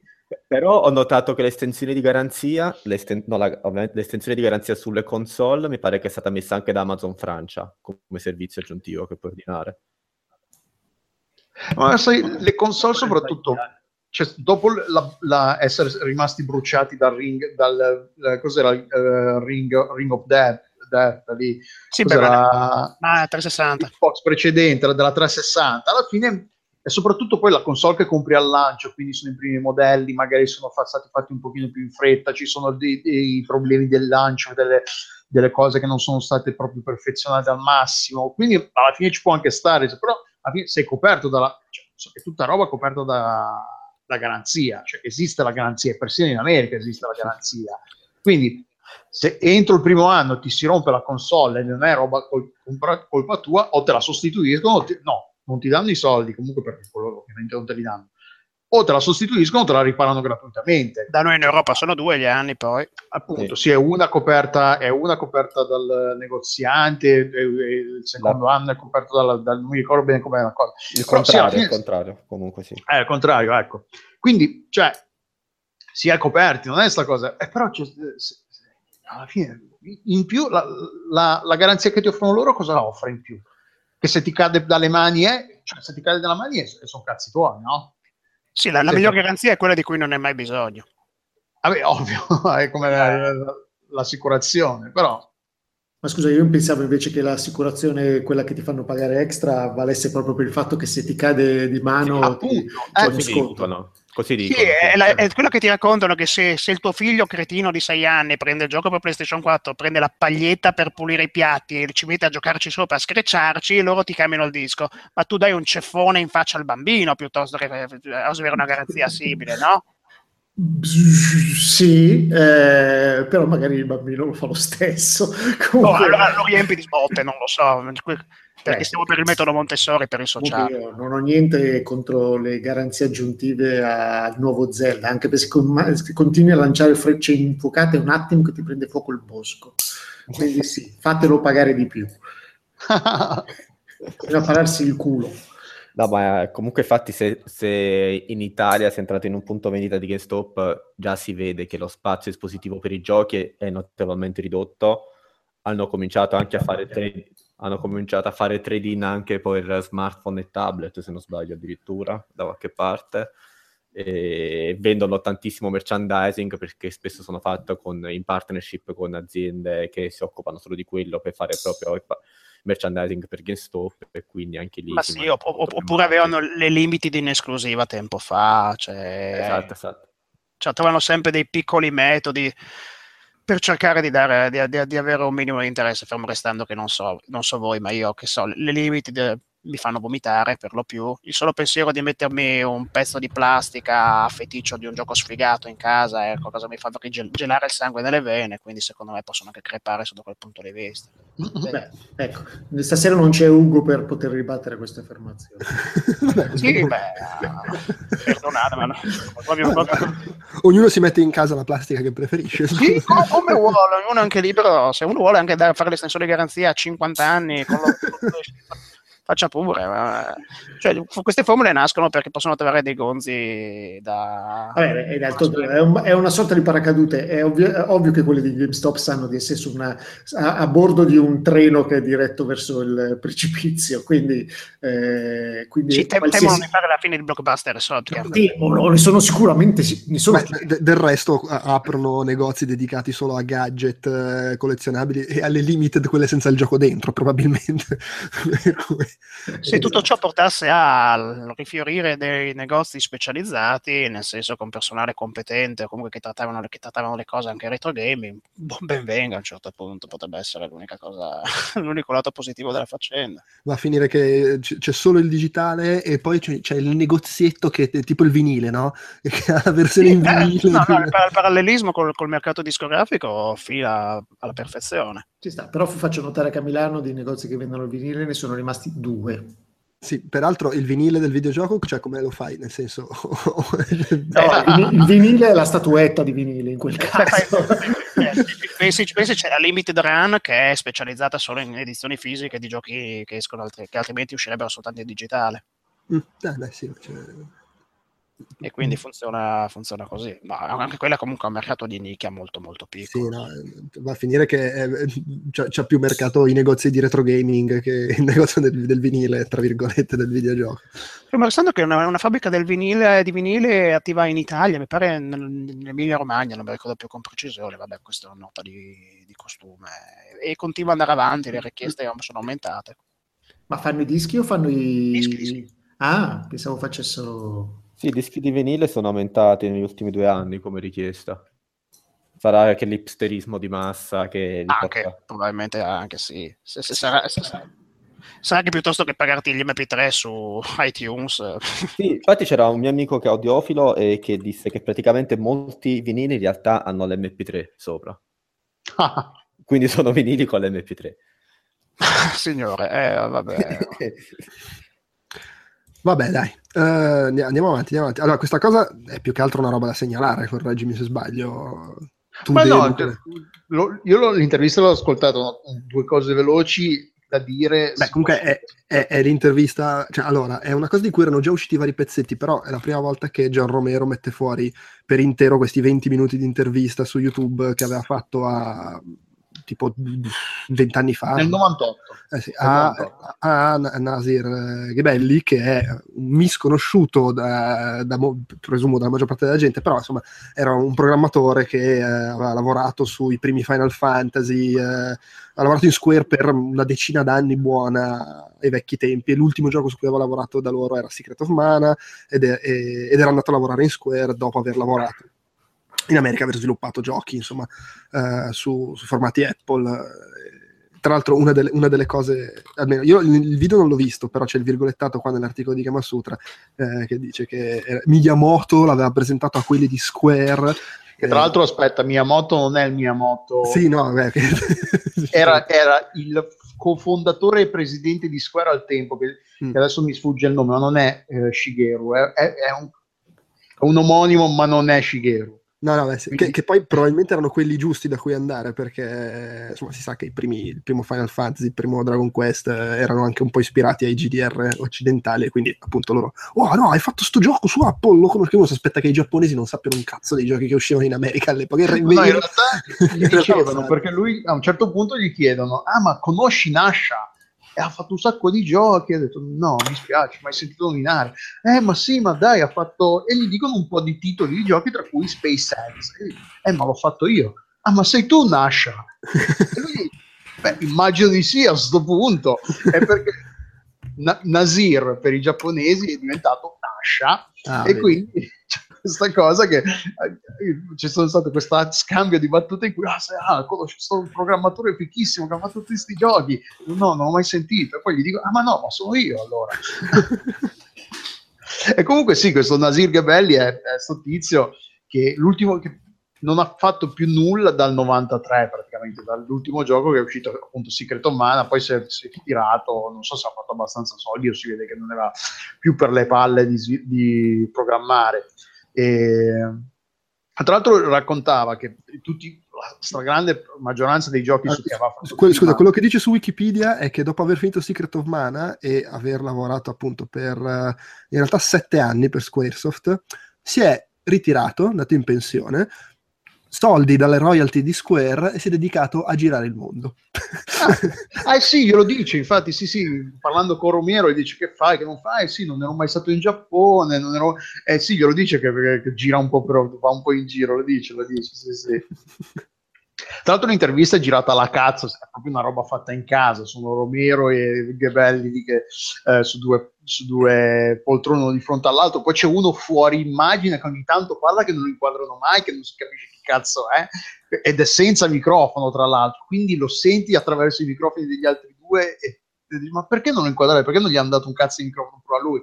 E poi fa sti cazzo di, di- di- di primi piani, movimenti, quindi è una roba molto eh, fatta in casa. E, mm, Beh, però e comunque- raccontava Ah, no, vai, vai, di- tutti i giochi che aveva fatto in precedenza li aveva fatti da- praticamente da solo, quindi aveva fatto, vabbè che ovviamente grafica, al tempo si, si- si parla di giochi di Apple 2, di per Apple 2 GS e, e- e piattaforme compatibili o comunque equivalenti, quindi grafi- so- gran lavoro di grafica non c'era, non passava un minimo di, di capacità eh, di disegno per fare. E quando è arrivato in Square è stata la prima volta in cui si è ritrovato a lavorare in un team, tra l'altro un team con un discreto numero di persone, perché c'erano due o tre programmatori, ehm, c'erano animatori, grafici, eh, c'era un, un- fumettista, avevano assunto un fumettista, ma io, che Beh, lì non ha detto il nome, chissà se era Matsu, eh, no, eh, che è quello che fa i, i- le- le- gli artwork di Final Fantasy, che adesso mi sfugge il nome. Ah, eh, Yoshita Kamano. Yoshita Kamado. a, a mano, che lui dice un cartoonist, chissà se era a mano, che, che per- non lo dice purtroppo il nome nell'intervista. E quindi Oddio, si è, a, a- a mano cartoonist è offendermi. ma sì, beh, sai, si parla del Final Fantasy nel, nel- dei primi, eh, quindi al tempo può anche darsi che fosse solo comunque un cartoonist all'inizio della- di carriera, eh. si parla dell'80, cos'è? Final Fantasy è uscito nell'87? Qualcosa del genere. Eh, quindi al- se glielo dice adesso, ovvio che non pesa al tempo, può anche darsi. Non lo so, eh, ma io, è una cosa che io ho pensato subito che fosse a mano, però non dicendo il nome può, essere, può, può darsi che fosse più. Ma di Final Fantasy può essere solo che lui, credo. Eh, infatti dice, a un certo punto dice eh, che tra la gente che c'erano programmatori, animatori, grafica, poi, poi, poi avevano assunto anche un cartoonist, letteralmente cartoonist dice in inglese, però non specifica altro, quindi possiamo solo immaginare chi fosse. E, ed è interessante perché comunque racconta un po' di questo mondo della programmazione al tempo e, e racconta come al tempo perché lui è stato assunto e ricercato perché in, in, Giappone al tempo nessuno voleva fare il programmatore, volevano lavorare mm. tutti sull'hardware perché t- erano tutti convinti che non si facesse soldi face- programmando software, che i soldi veri fossero nella programmazione, della, nella programmazione sulla, della, lavorando sull'hardware. E poi dopo un po' ovviamente la cosa è cambiata, quindi ci sono stati il, il mondo della programmazione, ci sono programmare è diventato più trendy, più in, quindi ha attirato più persone, però al tempo c'era proprio la mancanza di, di, di, talento in Giappone sotto questo punto di vista ed è per quello che lui ha avuto l'occasione di andare a lavorare là. E, e poi sì, chissà quanti cazzo di soldi deve aver fatto allora, perché si vede che i contratti erano anche in maniera eh, fatti diversamente, perché se, se, gli hanno dato le royalties non erano, quindi non era basato a contratto di vabbè tutti diamo è finita lì. No, se ti è dato le, la royalties doveva essere anche una bella quantità di royalties. Ma guarda, vedila così, se è andato in pensione nel 94, è andato in pensione che aveva... Aspetta, eh, aveva 47 anni. Se si può permettere di vivere... Anzi, no, aspetta, è del 57, quindi è andato in pensione nel 94, ne aveva 37. No, aspetta, mi sto, mi sto confondendo, mi sto perdendo dei pezzi. Eh, Se, nel cin- è del 57, nel sì. 97 avrebbe avuto 40, 40 anni, quindi sì, ha avuto, è andato a 37 anni. Pezzo di quindi... merda. Tra l'altro lui diceva anche che, eh, per, visti i ritmi che tenevano di lavorare, se, diceva, se io lavoravo per sei mesi su un pro- progetto, poi mi dovevo prendere sei mesi di vacanza, tipo eh perché comunque aveva, faceva queste cose, un mese di lavoro, un mese di vacanza e poi comunque racconta come che fosse uno che non riusciva mai a dire basta a, un, a mettere la parola fine a un progetto perché c'era sempre qualcosa che gli veniva in mente, poi vabbè ovvio che al tempo magari implementare una cosa era, non era una roba alla Moulineux che un'idea da, da implementare magari ritardava il progetto di sei mesi o un anno. Ovvio che le iterazioni di un software a quel tempo probabilmente erano molto più rapide, però comunque era uno che gli serviva sempre che qualcuno gli dicesse ok vai a fanculo, togliti dai coglioni per due settimane, il gioco lo finiamo così esce, perché se tu continui a rimanere qui il gioco non uscirà mai. Eh, però no, è, è, tutto in inglese ovviamente senza, senza sottotitoli, però loro parlano abbastanza chiaramente, adesso sì, non hanno accenti strani. Nasir si vede che non, è, non deve essere di madrelingua inglese, quindi ha un po' un accento, però non era, iraniano. Iraniano, iraniano, ecco. Sì, tra, tra, l'altro, cioè nel senso, ovviamente avendo lavorato sui giochi su cui hai lavorato il suo nome che viene fuori ogni tanto però non è che sia esattamente uno dei, dei personaggi più, più raccontati e no, famosi infatti, infatti perché in Secret Mana è fra, nei credits immediato eh. cioè Programmed by Nasir c'è subito secco sì, sì. Nei, sì, nei, nei e credo sia l'unico gioco in cui me lo ricordo fondamentalmente questo nome. Ed è abbastanza surreale perché poi adesso, vabbè, ovviamente è Wikipedia, però leggi su Wikipedia quando ne parlano, eh, cioè la parte in cui parla, insomma, Legacy, e dice uno dei pionieri, considerato fra i più grandi designer dell'Apple 2, eroi di Garriott, Romero, Jordan sì, Meckler. Sì, no, ma... Andato in, è andato in Giappone e l'hanno preso in Square perché lì erano tutti fan dei suoi giochi e poi ha lavorato su una, comunque svariati giochi Square Enix, oltretutto creando eh, sistemi e, e, pezzi di motore e cose che sono stati poi usati per non si sa, cioè tipo fino al Final Fantasy XIV. Ha fatto anche Red, ha fatto anche Red Racer, cioè parliamoci che è perché poi lui ah, tra, con parlando gli chiede eh, ma tu eh, Romero gli chiede ma tu di cosa programmi a lui sempre, chiede, sempre ha lavorato in Assembler quindi non ha mai, non ha mai, cioè, non ha mai imparato probabilmente la, di, di, linguaggi di programmazione li conosceva tutti o comunque però ha programmato sempre in Assembler quindi probabilmente è anche per quello che la, la, legacy della roba che ha programmato, perché l'assembler comunque è un linguaggio abbastanza di, ba- cioè di base, abbastanza Il linguaggio, il linguaggio macchina, stai parlando direttamente alla CPU come parla la CPU. Quindi- quindi funziona su praticamente qualsiasi cosa, non è che non è un- una roba che è specifica per la piattaforma. Devo- devo- Dipende dalla CPU. eh. devo, devo correggerti, in realtà è diversa per tutte le CPU, sì. Esatto. Quindi Ah, ok. è l'esatto opposto, non lo puoi usare, basta che cambi Esatto. macchina e non funziona più un cazzo. Comunque sì, è un, è un- è un luminare del- della programmazione che è sparito, si è fatto i suoi soldi e poi ha capito che Chiamalo scemo. fare crunch time da qui a- ai 60 anni non aveva preso i ha, ha fatto quello che Yamauchi, eh, sì, che, pardon, che Sakaguchi farà anni dopo. Eh, sì. Cioè vivere di rendita, andare a fare surf e compagnia cantante. Lui l'ha fatto prima da baby pensionato delle poste. Vabbè, ma è giu- giusto così, giusto così. Bravo, bravo Nasir, o Nasha, come, come vogliamo. O Nash. E comunque sul, eh, sul canale di, eh, come si chiama, di Romero non ha caricato tanta roba, però c'è qua- un paio di cosine interessanti. Sì. Ok, va bene. Eh, ma questa cosa di Shovel Knight, cioè che hanno messo che si può cambiare sesso... eh, Questo Sì. non l'ho messo io. L'ho messo Chi è? io. Oh, dici tutto. Sì, beh, è una cosa che comunque anche qui mm, non, non- cioè, non mi infastidisce più di tanto, ma per certi versi non ne vedo neanche nel senso, non ne vedo l'utilità. Non essendo una persona che rientra nel, nel target eh, di riferimento di questa cosa, che ci sia o non ci sia, non mi, non- non mi cambia anche. Semplicemente nel- fra le diverse evoluzioni di, di Shovel Knight hanno introdotto nel- nell'ultima release, che c'è anche per- nella versione per Switch, l- la- il- quello che viene definito il body swap, cioè mh, fondamentalmente la possibilità di stabilire l'identità di sesso e di genere di ogni singolo personaggio.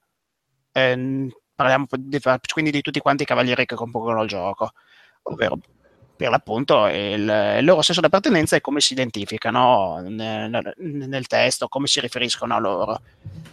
È una cosa Quindi strana. non, è solo la grafica, ma, ma è anche Ecco, rispettata. a- da- ol- oltre, oltre ai testi, hanno anche rifatto fondamentalmente i modelli bitmap, quindi ogni personaggio maschile ha il suo corrispettivo femminile e viceversa, e che vengono introdotti nel gioco in base all'opzione che viene selezionata.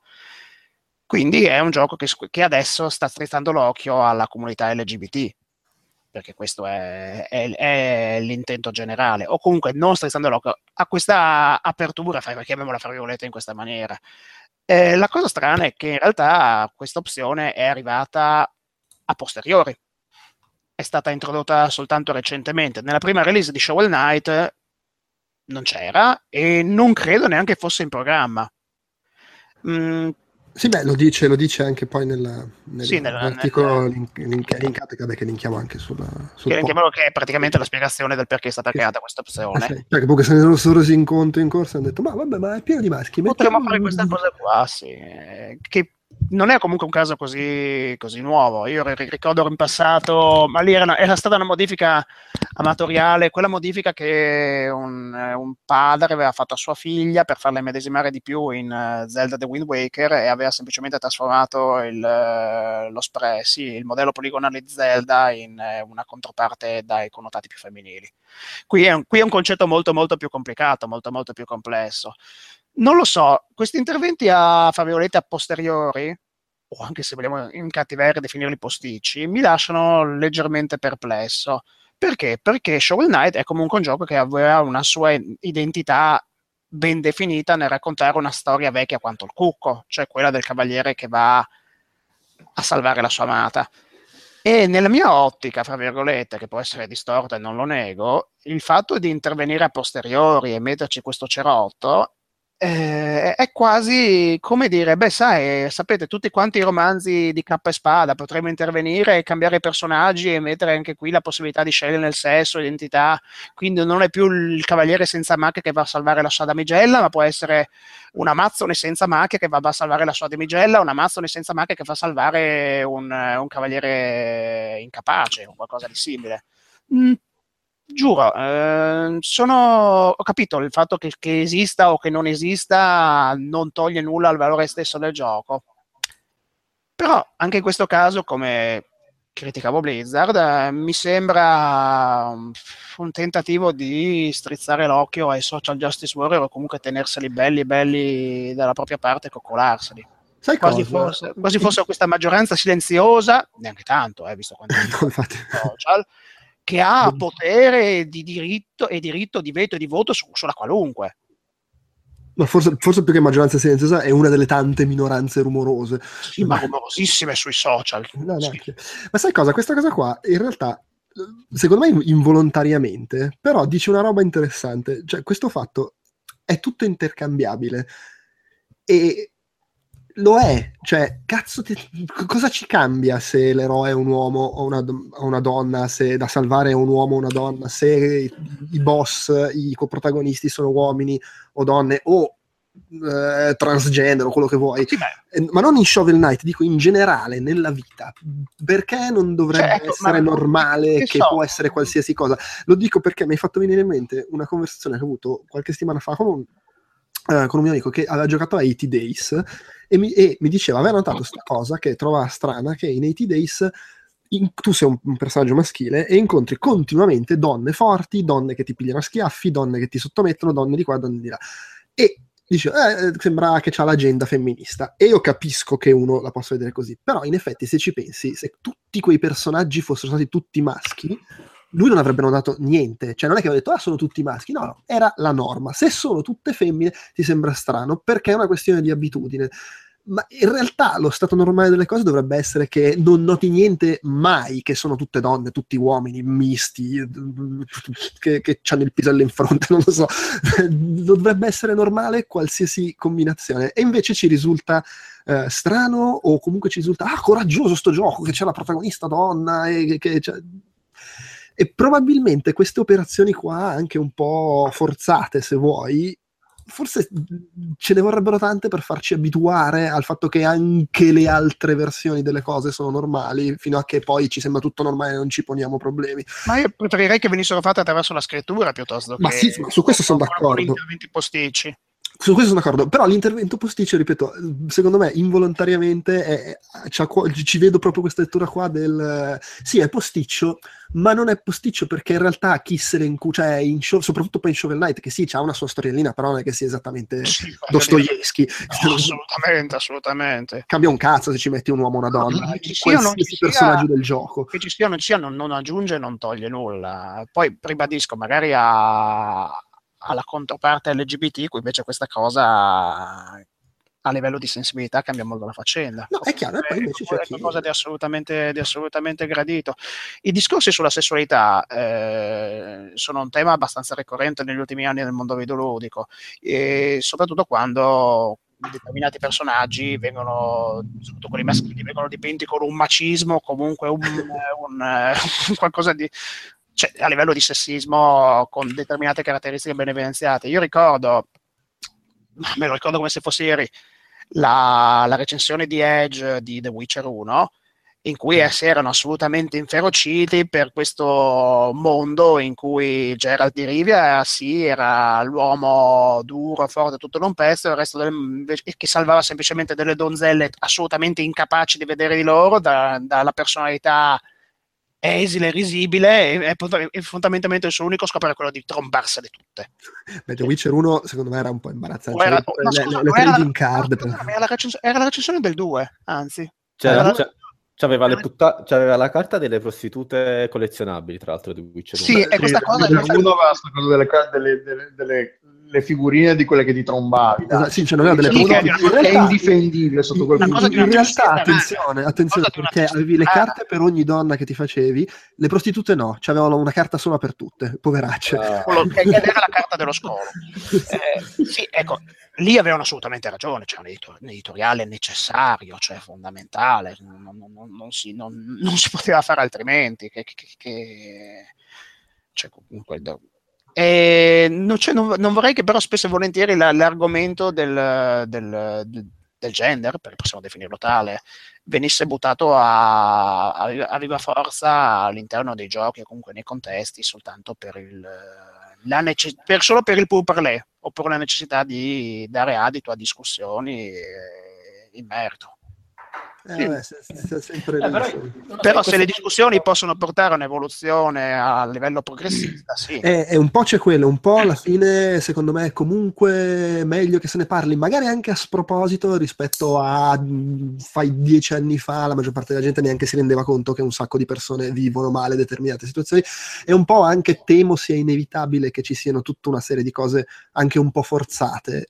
Che però servono per arrivare a una situazione in cui poi- in questo diciamo. caso di Shovel Knight c'è un lavoro dietro perché c'è il lavoro di eh, riform- ricreare i personaggi, caratterizzarli dal punto di vista eh, della sessualità, ma senza farli sembrare delle parodie o, dei- dei- o delle, sì, delle maggiorate, cioè senza scadere nelle ovvietà tipiche del- della, del- della sessualizzazione del personaggio nel, pass- eh, nel passaggio da un personaggio con caratteristiche maschili a un, cara- a, eh, un personaggio con caratteristiche femminili.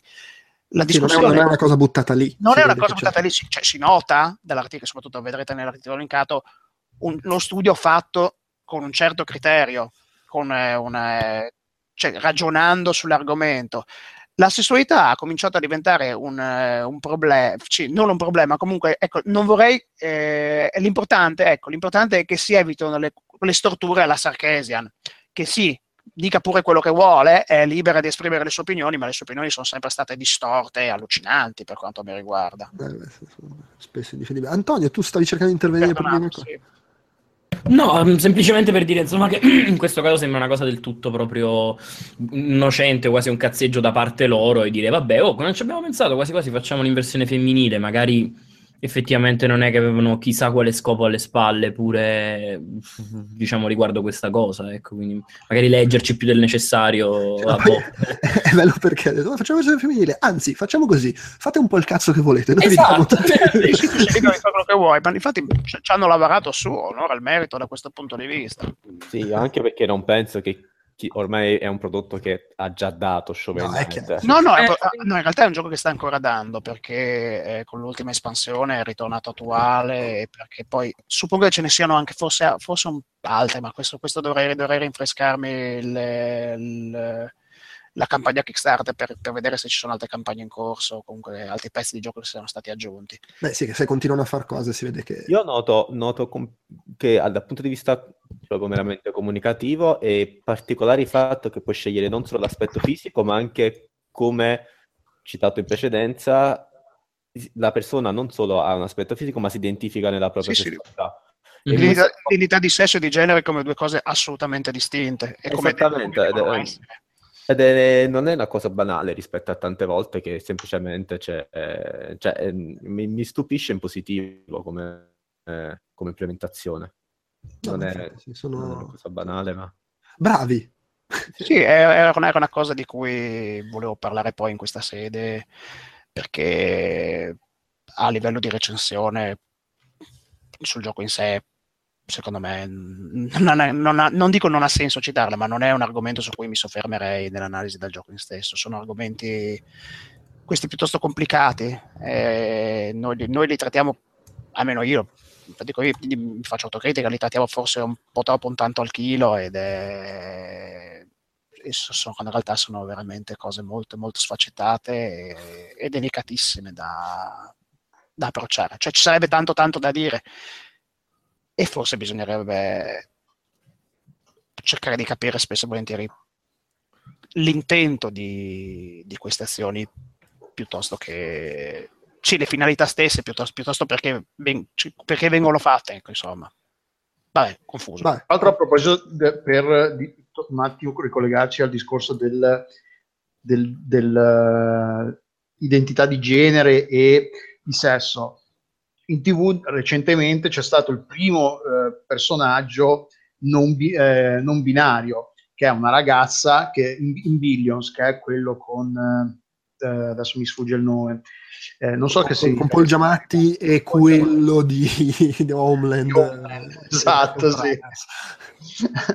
che è il primo personaggio non binario, quindi è, una- è- è sessualmente eh, è una donna che però se pre- quando si è presentata a- al, personaggio di- al personaggio principale è mi chiamo tal dei tali e mi identifico con he, eh, him and his e lui e, e tra l'altro la- la- l'hanno gestita e lui dice- il personaggio principale ha risposto ok, finita lì ed è quello la normalità della situazione, quello che è per quello che dobbiamo, che dobbiamo passare da tutte queste discussioni troppo accese e magari che si fa tanto, tanto rumore, tra virgolette, per nulla, per cose del genere. Perché poi, si, ma poi bisogna arrivare, a una cosa del genere. Uno si presenta, ti dice, ok, piacere, finta. Non, non, anche perché le discussioni accese ci sono perché la gente sbrocca anche per una Esatto, cosa fatta sì. in questa maniera, tipo anche ne- nella Bella e la Bestia nuovo che c'è un personaggio gay che tipo c'è questa cosa, s- specialmente nel film a un certo punto si, si vede che un personaggio è gay, ma sa- adesso io- du- durerà un minuto questa cosa e ah, vogliono che i nostri figli diventino gay! che tu hai, hai, hai, hai linkato quello il personaggio di quello Sì, di, da, Conan O'Brien che ha detto "Boh, io sono gay, ho visto milioni di film eterosessuali, ma sicuro che non mi è mai passato per l'anticamera del cervello di eterosessuale. Mamma mia, ma, ma mi state dicendo che Adinolfi non è un caso isolato? Eh, purtroppo no No, io, sto- io anzi sono dal lato, ma anche se ah, facciamo finta una persona, cioè le persone che sono contro questi temi, lasciamo stare, non, non sono da, da- quindi non li comprendo, ma facendo finta che sono tutti temi, fac- mettiamoci nei panni, anzi nel cervello bacato di chi pensa che non sono temi importanti, parli in realtà dimostra quanti videogiochi stanno permeando la cosiddetta cultura pop, pop, la cultura popolare. Cioè è un, buon, è un buon segno di quanti videogiochi sono usciti dalla semplice nicchia di appassionati e basta e stanno diventando qualcosa di più, o comunque che questo numero di appassionati sia allargato, perché se si sen- cominciano a sentire sempre più questi problemi di rappresentatività e di inclusione, vuol dire che non ci sono più 10 giocatori di cui uno solo non si sente incluso, ma ne sono 100, 10.000, un milione, con percentuali sempre più rilevanti. Evidentemente. Bene, ehm, passiamo all'ultima cosa che, che è uscito. rigiriamo il coltello nella piaga un- una- che è un po' che non lo facciamo Esatto, perché si sa che eh, Junction Point, che era lo studio di, di Warren Spector, era al lavoro su un episodio di Half-Life, eh, di Half-Life 2, no? Eh, che stava sviluppando per conto di, di Valve. Poi, però, a un certo punto Disney gli ha detto: Oh, vuoi farci un gioco di Topolino? Vaffanculo Half-Life, vado a fare Topolino. Più o meno è stato così. Santo Dio, ma perché? L'epico Michele che poi era un cesso disumano. Sì, non, è, non è- non è andata esattamente come quando lo dicevamo nel podcast de- della GDC Warren Spector ha mandato a fanculo non si sa chi perché non vuole svelarlo per andare a fare Deus Ex non proprio allo stesso modo quando ha mandato a fanculo Half-Life per andare a fare Epic Mickey Mamma mia.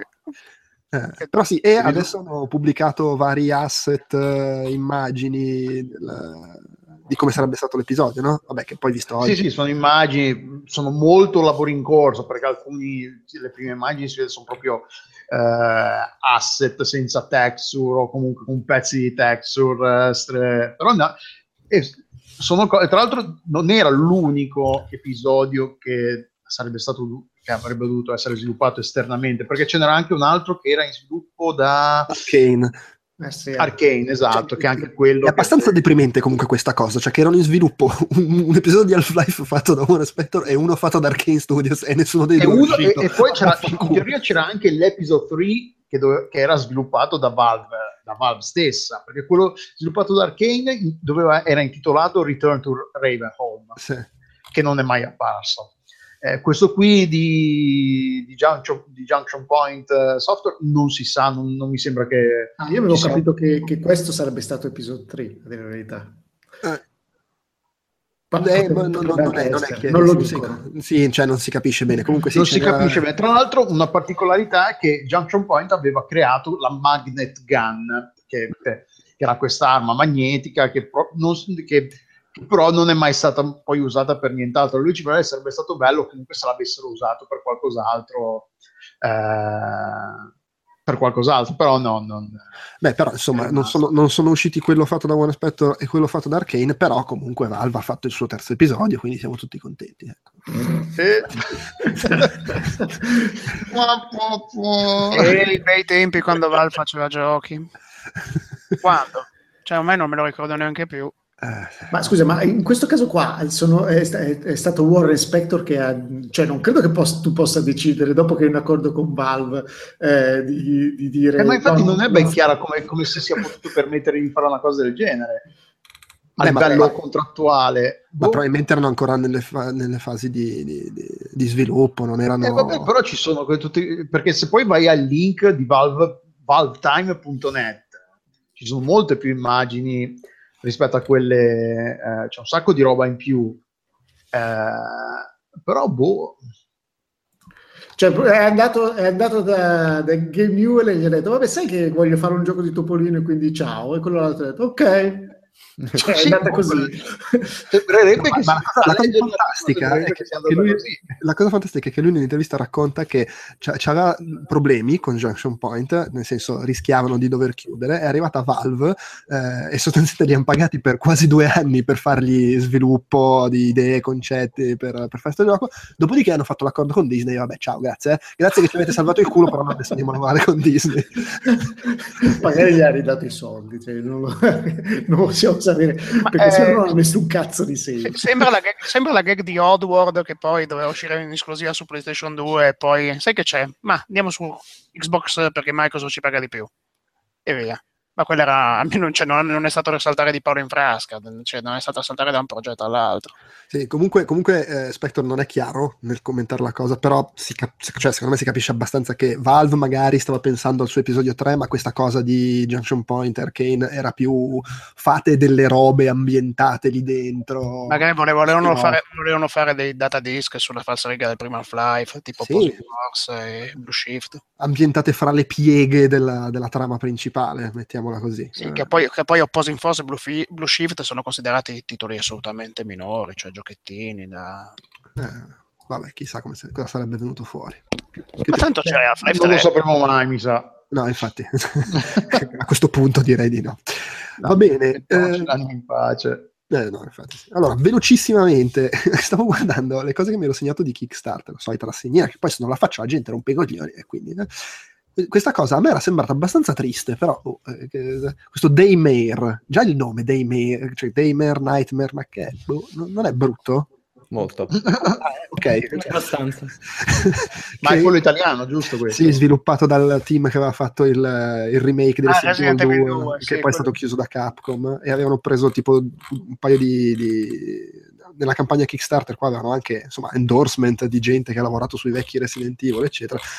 Però eh, la campagna è stata chiusa a 40.000 euro su 180.000 che ne volevano per fare questo survival horror con i vecchi tempi. Quindi no, niente, mi spiace. Però invece ci sono un po' di cose che sono andate a buon fine così le segnalo.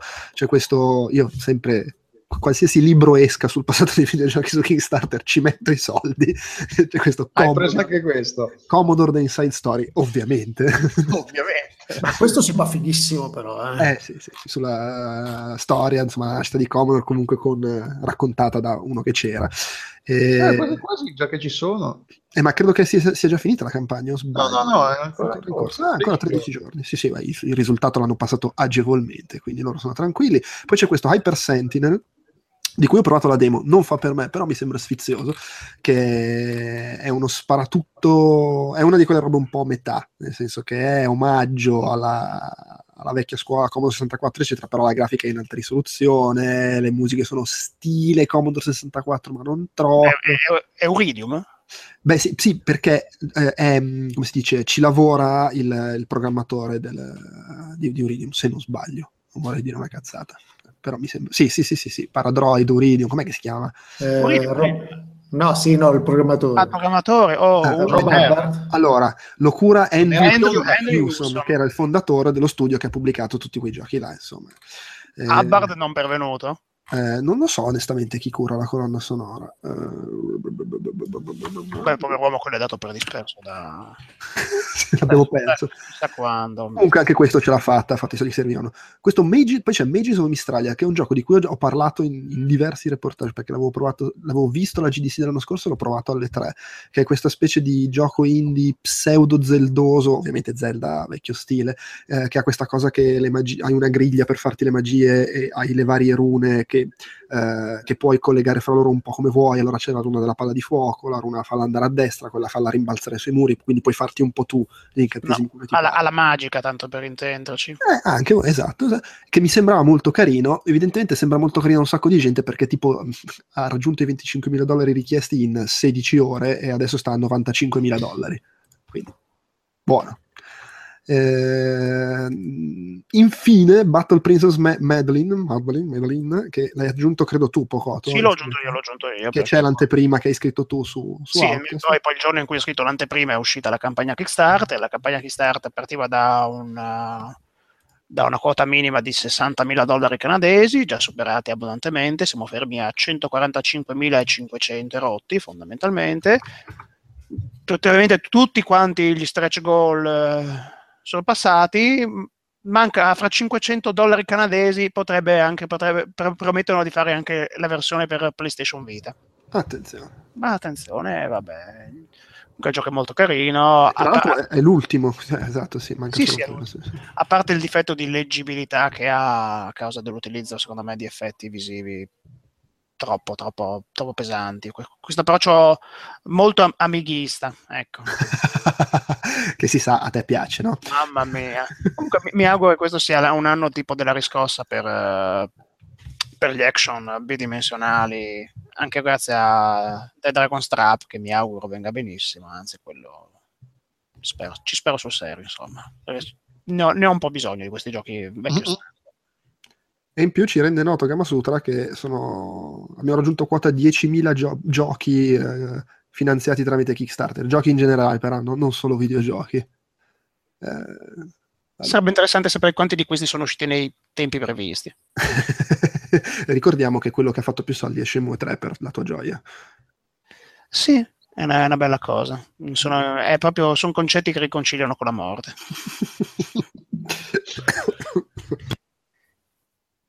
Vabbè, dai, allora, una, così, una spolverata di gente che rosica.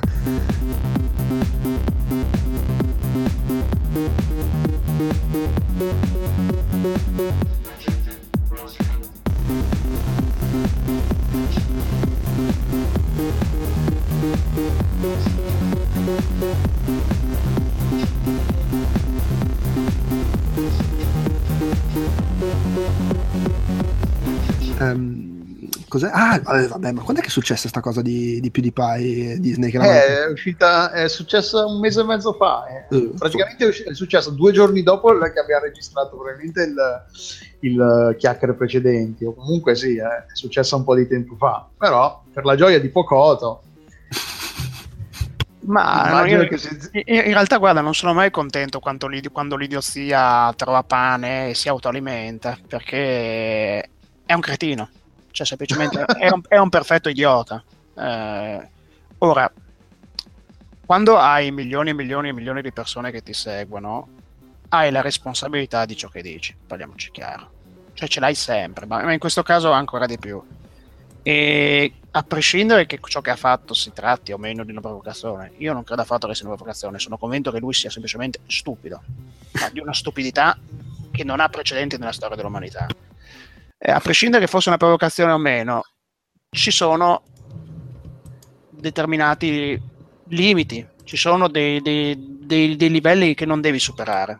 Eh, allora, boh, facciamo, facciamo una breve introduzione. Cosa è successo? È successo che PewDiePie, per dimostrare fondamentalmente...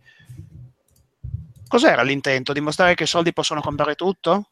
Era, era riguarda sì, più o meno sì, eh, che di fatto mh, c'è, c'è questo sito, a quanto ho capito, in America che permette di, di pagare e far fare roba random alle persone. Le, le persone lo utilizzano per fare lavoretti, cioè tipo... Fiverr. mi- Com'è? Come Fiverr, Fiverr, bravissimo, Fiverr, Fiverr, ecco qua. Era per dimostrare che c'era gente su Fiverr che avrebbe fatto cose assurde, sostanzialmente. Questa era più o meno l'idea. Uh, Lui ha perché contattato c'era dei ragazzi, indiani, giusto? Se non ricordo male. Esattamente, esattamente. E gli ha fatto scrivere su un cartello... eh, cos'era morto? Uccidete tutti gli ebrei. Ah, sì, Sì. morta tutti gli ebrei, uccidete tutti gli ebrei. Kill all the Jews. Molto intelligente da parte di una persona che è sotto contratto con la Disney. Sì. denota veramente un QI superiore al 35 Mm, secondo me è un QI, è un QI inferiore. Ad avere un QI, un QI fa il 35 e gli- e i 60 è un minus Abens parliamoci chiaro. Boh, lui non se la prenderà male perché il cialtrone svedese è già ricco di famiglia. Però voglio dire, lui, voleva dimostrare, lui ha fatto questa cosa con questa frase all'effetto per dimostrare come per l'appunto i soldi possono comprare e, e si possa fare tutto il marcio possibile e immaginabile. Fatto sta che il signor Disney che, era, eh, che aveva in programma con lui la seconda stagione addirittura di un, eh, credo, di, di un programma su YouTube, gli ha detto, sai che c'è? La sponsorizzazione da parte nostra, comunque il fatto di entrare nella nostra scuderia, di stare nella nostra scuderia, te lo puoi scordare a vita naturale durante, o comunque per un bel po'.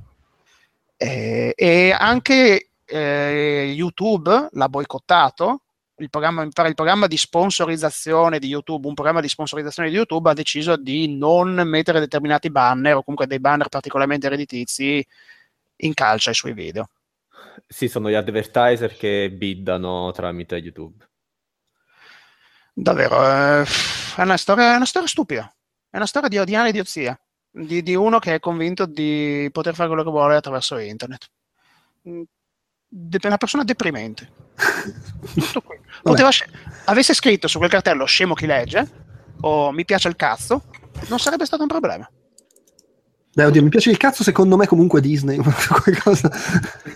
Oh, vabbè, Topolino sorcio massone, vabbè. Era, sì, era. Viva lo zio, lo zio Walter era comunista. Ecco, scriveva questa cosa e ci facevamo tutte le grasse risate. No, è, ha oltrepassato un limite che non aveva oltrepassato.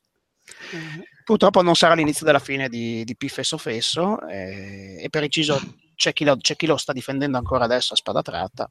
Oltretutto, ecco, non, lo, non l'ho messo in scaletta, lo dico velocemente, c'è stato un caso molto, non, non simile, ma comunque sul fatto di cui determinate posizioni... Mol- ah no, questo è peggio, questo è peggio. Eh, faccio riferimento a, a, una cosa che si aggancia a Yokai Lai Lee, e riguarda la, poi quella che non ci sarà più, la, la, non partecipazione all'interno delle voci del gioco di tale John Tron, sì. che, che, è uno youtuber piuttosto famoso negli Stati Uniti, credo. Mm-hmm. Sì. Sì, il eh. quale ha, ha, avuto ha delle visioni politiche, ha espresso de, recentemente delle sue visioni politiche personali di estrema destra e, e filotrampiane, in estrema sintesi. Ehm, in, all'inizio in particolare e poi tra l'altro lui figlio di immigrante questa cosa insomma. Sì, anche lui cervello proprio Madonna, agli, agli impensabili. Ma una faccia una razza sti youtuber veramente. Ora eh, semplicemente il Playtonic che sono gli sviluppatori di Yokai Lely erano venuti in contatto con questa persona due anni fa due anni fa eh, John Tron come personalità del web si era dichiarato eh, molto favorevole, comunque era rimasto molto colpito dal progetto OK lì e aveva fatto una sorta di endorsement, se vogliamo così definirlo. Ne era nato un, un dialogo molto stretto fra John Tron e Playtonic e Playtonic per ringraziarlo avevano deciso di inserire la sua voce o comunque dei, versi, dei suoi versi eh, come doppiaggio di un personaggio del platform eh, dallo spirito rare. Fatto sta che post pubblicazione di, di queste dichiarazioni di, del signor John Tron, Playtonic ha fatto un passo indietro e ha detto ci dissociamo da quanto detto da questa persona, al contrario di quanto deciso, la sua voce e la sua partecipazione al doppiaggio non sussiste più. Quindi, no, però. sì, voglio dire, è, quello, quello, che dicono le persone ha, ha, ha, evidentemente delle ripercussioni. Sì, è, è, un caso un po' diverso rispetto a quello di PewDiePie, perché PewDiePie è la fessità tipica dell'ottuso. Qui invece riguarda il, delle, espressioni, delle, delle, espressioni, politiche, sì, del, un pensiero politico espresso da una persona. Il, il, il fatto, l'esito comunque lo stesso. Ecco. Sì, l'ha, l'ha, detto chiaramente, cioè nel senso sì, lui... Sì, l'ha detto, l'ha detto l'ha, buttata via un po' lì la prima volta, ok, va bene, insomma. Poi è stato reintervistato a riguardo e gli dice, vabbè, ma che ho detto di male? Io penso che l'America deve sta, sta andare agli italiani. Eh, il cacchio, l'America deve andare agli americani. Ok, quindi... In, in, quel caso c'era un dolo in più rispetto alla cazzonaggine invece che traspare un po' più da, dalla roba di più dai pari. Infatti ah, aveva, aveva, aveva, detto una cosa del tipo eh, il rischio è che la maggioranza poi diventi una minoranza, qualcosa di simile. Sì, sì, sì, ha, ha, ha, perfino recitato la, c'è una cosa che dicono gli americani circa i messicani che, loro, che i messicani stanno cercando di fare una reconquista del sud del, del, del, diciamo, degli Stati Uniti uh, quasi come se fosse una specie di, di, di, ripicca rispetto a quello che hanno subito sai quando invece c'era stata la, la conquista di, diciamo, di alcune parti del Messico nella storia degli Stati Uniti e ha citato questa cosa, cioè poi lui, lui, diciamo spronato non è che ha, ha, ritirato niente, ha detto no vabbè ma è normale che abbia queste cose, vabbè lo pensi tu e, e, poi ovviamente la gente ha cominciato a scaricarlo un attimo. Ma è, è tipo Cartman, cioè, non so se avete presente la puntata di South Park del parco acquatico in cui Cartman trova un giorno andando al parco acquatico solo messicani e si sente in minoranza lui stesso e questa cosa lo, lo colpisce nel vivo, è uguale. È pazzo, è completamente da internare. Soprattutto come possono queste parole venire da una persona di origine mezza iraniana che è stata accolta dagli Stati Uniti? Cioè, ma te lo giuro, ma è fuori. Questa gente è veramente baccata dentro. Eh vabbè, magari ti rispondesse in irania- iraniano, non messicano.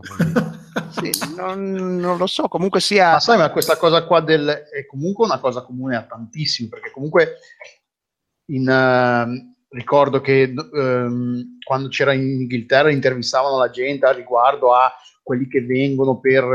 In Inghilterra c'è stato per un, per un po' e c'è ancora il dibattito sul cosiddetto turismo eh, del, eh, sanitario, quindi la gente andava in Inghilterra a farsi curare gratis, secondo quanto veniva detto dal governo. E, e, poi andavano a intervistare un po' gente che veniva dall'Unione Europea, che ascoltava, che approfittava delle, delle leggi del, dell'Unione Europea per farsi curare in Inghilterra. Um, e poi andavano a intervistare gente a riguardo e intervistavano anche gente straniera, quindi polacchi, gente che magari è arrivata in Inghilterra sei mesi prima.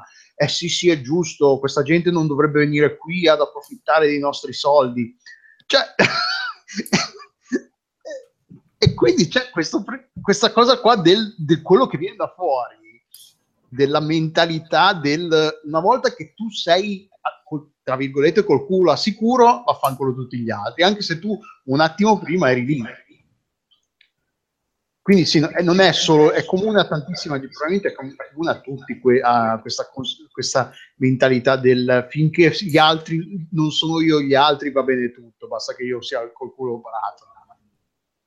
Sì, sì, no, no, non, non, dire, Salvini non è un problema solo nostro, ecco. Ah no, quello no, sicuramente. No, quello è il concetto, il concetto di base. È che, cioè, ecco, se il signor John Tron non, avrebbe, non, avesse espresso le sue opinioni in maniera libera e aperta, non sarebbe successo assolutamente nulla di tutto ciò. Forse, ecco, prima di prima non so, di, di, di, cercare di legarsi a determinati personaggi, forse sarebbe meglio informarsi su chi sono o cosa pensano. Per, è, cioè, è, un discorso complesso anche questo, perché non è il problema il fatto che lui pe- abbia dei pensieri di estrema destra, perché voglio dire, non li condividi, li ha problemi suoi, cioè, a un certo punto. Però, eh, sul, sul, serio, è... Boh, mm, non riesco a trovare una conclusione degna, perdonatemi. Cioè, no, no, che poi alla fine, cioè, qui non è neanche una questione di, non è una questione politica di censura, una cosa e l'altra, è semplicemente un, uh, un rapporto di lavoro a livello personale tra, tra due persone o comunque due, due rappre- organizzazioni, cioè lui e questi qua che a livello personale non vogliono avere a che fare, non vogliono che il loro nome sia associato ecco, con, sì, certo. una persona di quel genere. Quindi non è nemmeno una questione, ah, l'hanno censurato, no, gli hanno semplicemente detto che loro non vogliono avere a che fare con lui, è una, è una, è una questione spre- prettamente personale, non è censura, non hanno detto, non è che gli hanno detto lui aveva veicolato il suo, mess- il suo quel messaggio, aveva approfittato del gioco per veicolare quel messaggio, no, non c'è niente del genere, soltanto no, no, no, Quindi sì, è, è una, ci sta che questi, magari poi a loro volta, magari immigrati, una cosa e l'altra, dice, cioè, come cazzo faccio ad andare a con che faccia vado da mia madre immigrata, e cioè no, no, cioè assolutamente condivisibile quello che hanno Beh, fatto. che poi se, se, se, mesi e mesi fa parlammo del caso di Palmer Luckey che fece delle dichiarazioni di, anche pro Trump, se non ricordo male, giusto? E fu messo al... Sì, sì, la stessa cosa, esattamente. Soltanto sì, che sì, esatto. è, è, l'amministratore delegato di una società che fa roba tecnologica, quindi magari la sua opinione ti interessa di meno. Se sei uno che basa tutto sugli ascolti su YouTube, la, la tua opinione conta parecchio di più sui tuoi affari. Beh, sì, può avere una certa influenza. Sì. Va bene. Va bene. Eh, allora, men- men- menzionerei, ma anche per la gioia insomma, di Stefano Orso sul gruppo che ci tiene a queste cose, però effettivamente fa abbast- fa- mi ha fatto abbastanza ridere. Non so se avete visto coso. il creatore di Nier, che gli, gli hanno fatto le domande riguardo alla sessualizzazione estrema della protagonista, cioè del personaggio femminile del gioco. Eh, che in effetti tutte le fo- io non ci ho giocato a Nier, ma tutte le foto che vedo di sto gioco c'è le- l'inquadratura sulle chiappe di sta qua. Eh. Di questo androide vestito come una gothic lolita? Esatto, è abbastanza così. Però è stato molto bello che ha, ha- ha- proprio queste due risposte secche che gli hanno chiesto, ma tutte queste fan art che hanno fatto su, su sto personaggio sessualizzato, eh, no?" e la sua risposta è stata, e sarebbe molto comodo averle tutte in un unico file. Che c'è? e poi gli hanno chiesto, ma come mai un androide da combattimento indossa i tacchi alti? Perché mi piacciono le ragazze. ecco, questo, questo è, la, è la, chio- la chiosa perfetta a tutto il discorso sulla sessualità che abbiamo fatto fino a questo sì, in effetti. Ma poi scusami, questa intervista l'ha fatta con in testa questa maschera di... Eh, sì, credo di sì, perché appare, appare sempre così lui.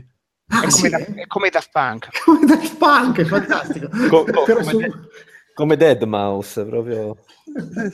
Ma poi c'è questa. Deve fare un caldo lì dentro, non lo so. vabbè. Deve avere un microclima tutto suo, ormai dei frataioli lì dentro. Quella testa lì è la testa di un personaggio che, che appare in Nier, tra l'altro, di un... Anche in, Mostro, Nier, sì. anche in Nier Automata sta. Comunque sì, sì, che- in Nier Automata, sì, sì, perché poi il- Comunque- la, No, c'è la- la sia del primo che in questo, in entrambi. Dichiarazioni Ah, ok, perché io meravigliose. non ho giocato. Io spero solo che abbiamo aggiunto un peto e un rutto dopo, si è grattato le chiappe dopo averlo detto. Il gesto dell'ombrello. Sì, bisognerebbe capire, vorrei, vorrei- sarei molto curioso di vedere il contesto di questa intervista, come se gli fosse arrivato un social justice warrior e gli ha fatto il dito medio. Ma che poi, tra l'altro, cioè, questa- non vedi l'espressione che ha mentre sta dicendo queste cose. Vedi questa Eh, testa che sembra è la faccia del troll. Non, non- non sai più chi sta trollando. Eh sì, è meraviglioso. Il grande Taro Yoko. Se poi il tuo gioco partisse su metà dei PC sarebbe anche meglio. Eh, vabbè, madonna. Sul mio gira bene, eh. Eh, Ed non, l'avrà, non l'avrà neanche, non l'avrà neanche curata lui. Ma a chi l'hanno affidata la conversione? Non al solito team super polacco che ha fatto quella- il porting di Revengeance, quelli sono me- dei mezzi geni, ha sempre fatto dei porting clamorosi. Non lo so, devo controllare. Platinum Game ma mi han- mi hanno detto che ho fatto il port. Aspetta, L'ha eh. fatto interno loro? No, no. Vabbè, non lo so. Il Andate gioco è sviluppato da loro. Chi abbia curato la versione PC, onestamente, io non ne ho, non ne ho idea. Eh, tra l'altro, spesso c'è scritto nella scheda su Wikipedia, qua non, non puntualizza, magari la, la Oltretutto, eh, beh, non- comunque il pare che il problema brevemente sia nel- nell'utilizzo delle luci dinamiche, tant'è che la patch amatoriale già uscita da un, durante Wannabe ha già risolto gran parte dei problemi, ha fissato il frame rate. Ma va? Sì, Vabbè, eh, si sa. Sì, ma l'altro problema è che non gira su quasi tutte le Radeon se metti dei driver recenti, devi mettere quelli vecchi. Eh, Eh, vabbè, però che cazzo. Eh, non ce ne va mai bene una. Cioè, Eh, uno vuole, eh. giocarci a 60 frame inchiodati e invece ciccia. Vabbè, poi c'è stato il, il tripudio delle GIF animate sulle animazioni di Mass Effect Andromeda. Che... C'è stato anche un polemicoso su Mass Effect Andromeda per il fatto che, ma ho letto distrattamente, perdonate perché già il gioco non mi interessa, l'argomento ancora di più, eh, che la persona che ha realizzato le animazioni è lesbica, qualcosa di simile? No, no, no, no. scusa, no, Allora, no, scusa, un avevo tizio di un blog tecnico è andato a ravanare tra, Ah, ecco. tra i responsabili, o comunque è andato a ravanare, non si sa bene com'è, ha trovato questa tizia che sul, sia su Twitter che su LinkedIn aveva tra le posizioni lead animator on, eh, su eh, Mass Effect Andromeda. E da lì è partita, e tizia, tra- prima di lavorare comunque nel suo curriculum, ha fatto anche la cosplayer. Non so se la fa, la sta facendo, comunque La fa, fa, anche la la cosplayer. Quindi immaginati cosa può essere Oh, di Gesù. internet, cosa possa essere immagin- saltato fuori quando è saltata fuori questa cosa qui. La cosa Comunque prima- la cosa è durata relativamente poco perché poi niente- eh, lo- lei ha comunque tolto lì qualsiasi riferimento, vero o falso che fosse, non importa. Comunque lei l'ha tolto perché comunque non, si- non- me- meglio evitare a- a- altre menate. E BioWare ha pubblicato che in questi giorni è, salta- è saltato fuori che un'ex eh, impiegata di Electronic Arts ha, ri- ri- ha rivestito un, un ruolo lead nel team di Mass Effect Andromeda e questo non è vero, che poi tra l'altro come era eh, scritta il messaggio non dice, se- da quello che si può capire che ha lavorato sulle animazioni ma non era comunque una- in una posizione lead e che comunque anche se fosse non è è un, è un- è un lavoro di un team, quindi dare la responsabilità. Cioè, non è Shovel Knight, cazzo. No, è, è sta- è stato praticamente partito il taglio all'autore di Manzoniana Memoria. Sì, sì, No. ha- hanno trovato una donna che tra l'altro quindi cosplayer, che quindi si appropria della cultura il, il nerd, de- il demonio proprio. demonio, eh, quindi hanno trovato la tizia da mettere La al- strega, la strega di tutto. la strega da mettere al rogo e No. però BioWare fortuna- fortunatamente ha- ci ha messo subito la pezza, ha detto ha lavorato per noi, cioè, comunque ha detto è, e comunque anche se fosse qual- quale che fosse il suo ruolo all'interno del team, quello non è non, non si, ci si comporta così, non è giusto attaccare per- a livello personale una persona per il proprio lavoro, una cosa e l'altra. Quindi BioWare si è messa subito in mezzo eh, tra, tra, diciamo, tra l'internet e questa poveraccia che, che non si sa, poi alla fine non si sa bene che responsabilità lei, che, Che- livello che di responsabilità ma- lei abbia avuto nel team, Comunque, guarda- però quale che fosse non importa. Come, come poi se, anima- se le animazioni fossero l'unico problema di quel disastro. Sì, No, ma, poi quello sì. Perché altro c'è stato l'articolo, quello che è diventato virale, il cui titolo molto clickbait era una cosplayer era il capo dell'animazione, la responsabile Sì, ma delle animazioni di. Mass Effect. No, se, legge- se, se andavi oltre il click, c'era una roba terribile di questo sito, non mi ricordo neanche il nome, ma penso di... Ma veramente una. Abbiamo mai letto in vita mia, sono fortunato magari, ma veramente era brutta, che addirittura tramite delle gi- gif animate si suggeriva che lei aveva ottenuto il suo lavoro offrendo pre- prestazioni sessuali. Vabbè, ma chiaramente, ah, ma- Madonna, che squallore, che squallore. per forza che, che, che- Ma che- proprio, con delle gif che, proprio con delle gif che lo mimavano, eh, quindi proprio... Ma poi, cioè, ma è fantastica. Cioè, n- nella testa di questa gente, allora, una, una che non fa animazioni, fa la cosplayer nella vita, proprio, cioè fa la cosplayer, l'hanno presa perché ha, ha dato insomma, favori Perché fatto sessuali e le hanno detto to, fai le animazioni di Mass Effect Andromeda. Poi a un certo punto, cazzo, sta venendo una merda. E vabbè, ma ormai dobbiamo uscire col gioco, pazienza. Cioè, Però così, tanto è colpa sua. E poi fa è dei pompini così buoni, hanno aggiunto anche. Però è colpa sua, però fa bene i pompini. Ecco. Questo era l- l'idea che si sono fatti questi qua. Comunque, se, Delu, sei sicuro che, ci fosse, che ehm, sulla sua pagina Facebook lei dicesse di, essere, di aver lavorato all'animazione di Mass Effect? Perché mi sa che lei invece ha scritto soltanto che aveva lavorato nel gruppo di animazioni di Electronic Arts Vancouver, quindi potrebbe non Eh, avere niente a che fare. mi sembra di ricordare che su Twitter e su LinkedIn avesse messo animation, lead animator on, che poi lead animator c'è di lead in un team del genere, lead non è che sei, re- anche se fossi responsabile che dici che hai l'ultima, non sei lead.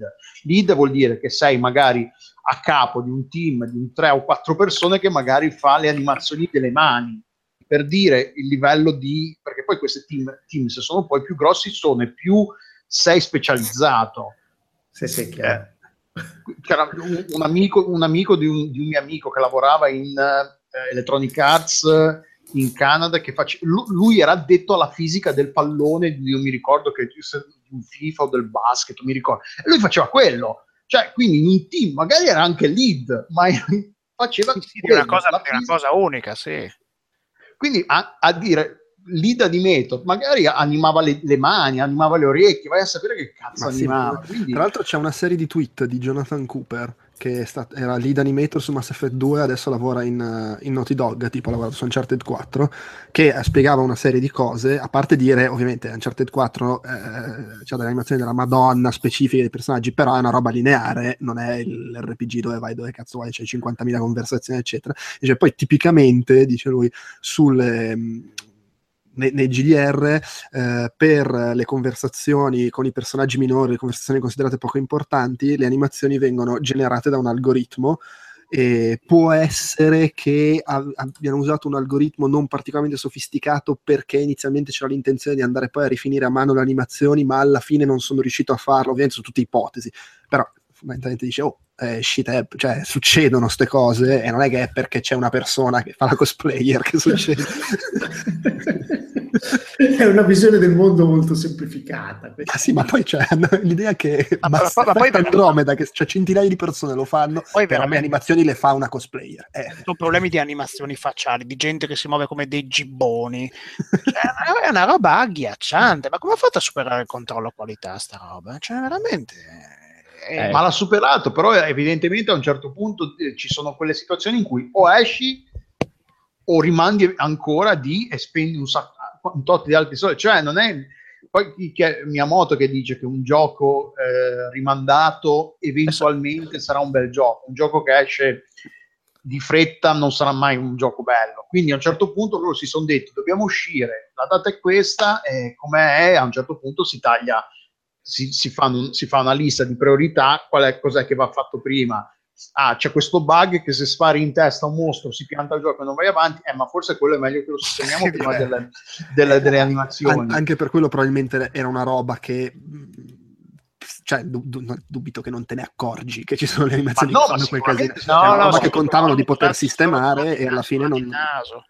Sì, Sì, ma contano di possibile. poter sistemare, basta fare uscire Mass Effect 5. Va Fai molto prima, credo. Fermo restando, ribadisco che le animazioni sono l'ultimo dei problemi di un gioco che non fa niente bene. A me, Eh. a me faceva molto ridere il fatto che ci fosse questa voce che girava, no, ma lo mettono a posto con la Day One, le animazioni del Sì. Mettono a posto Sì, con, sì, la, sì, sì, con la patch del Day One.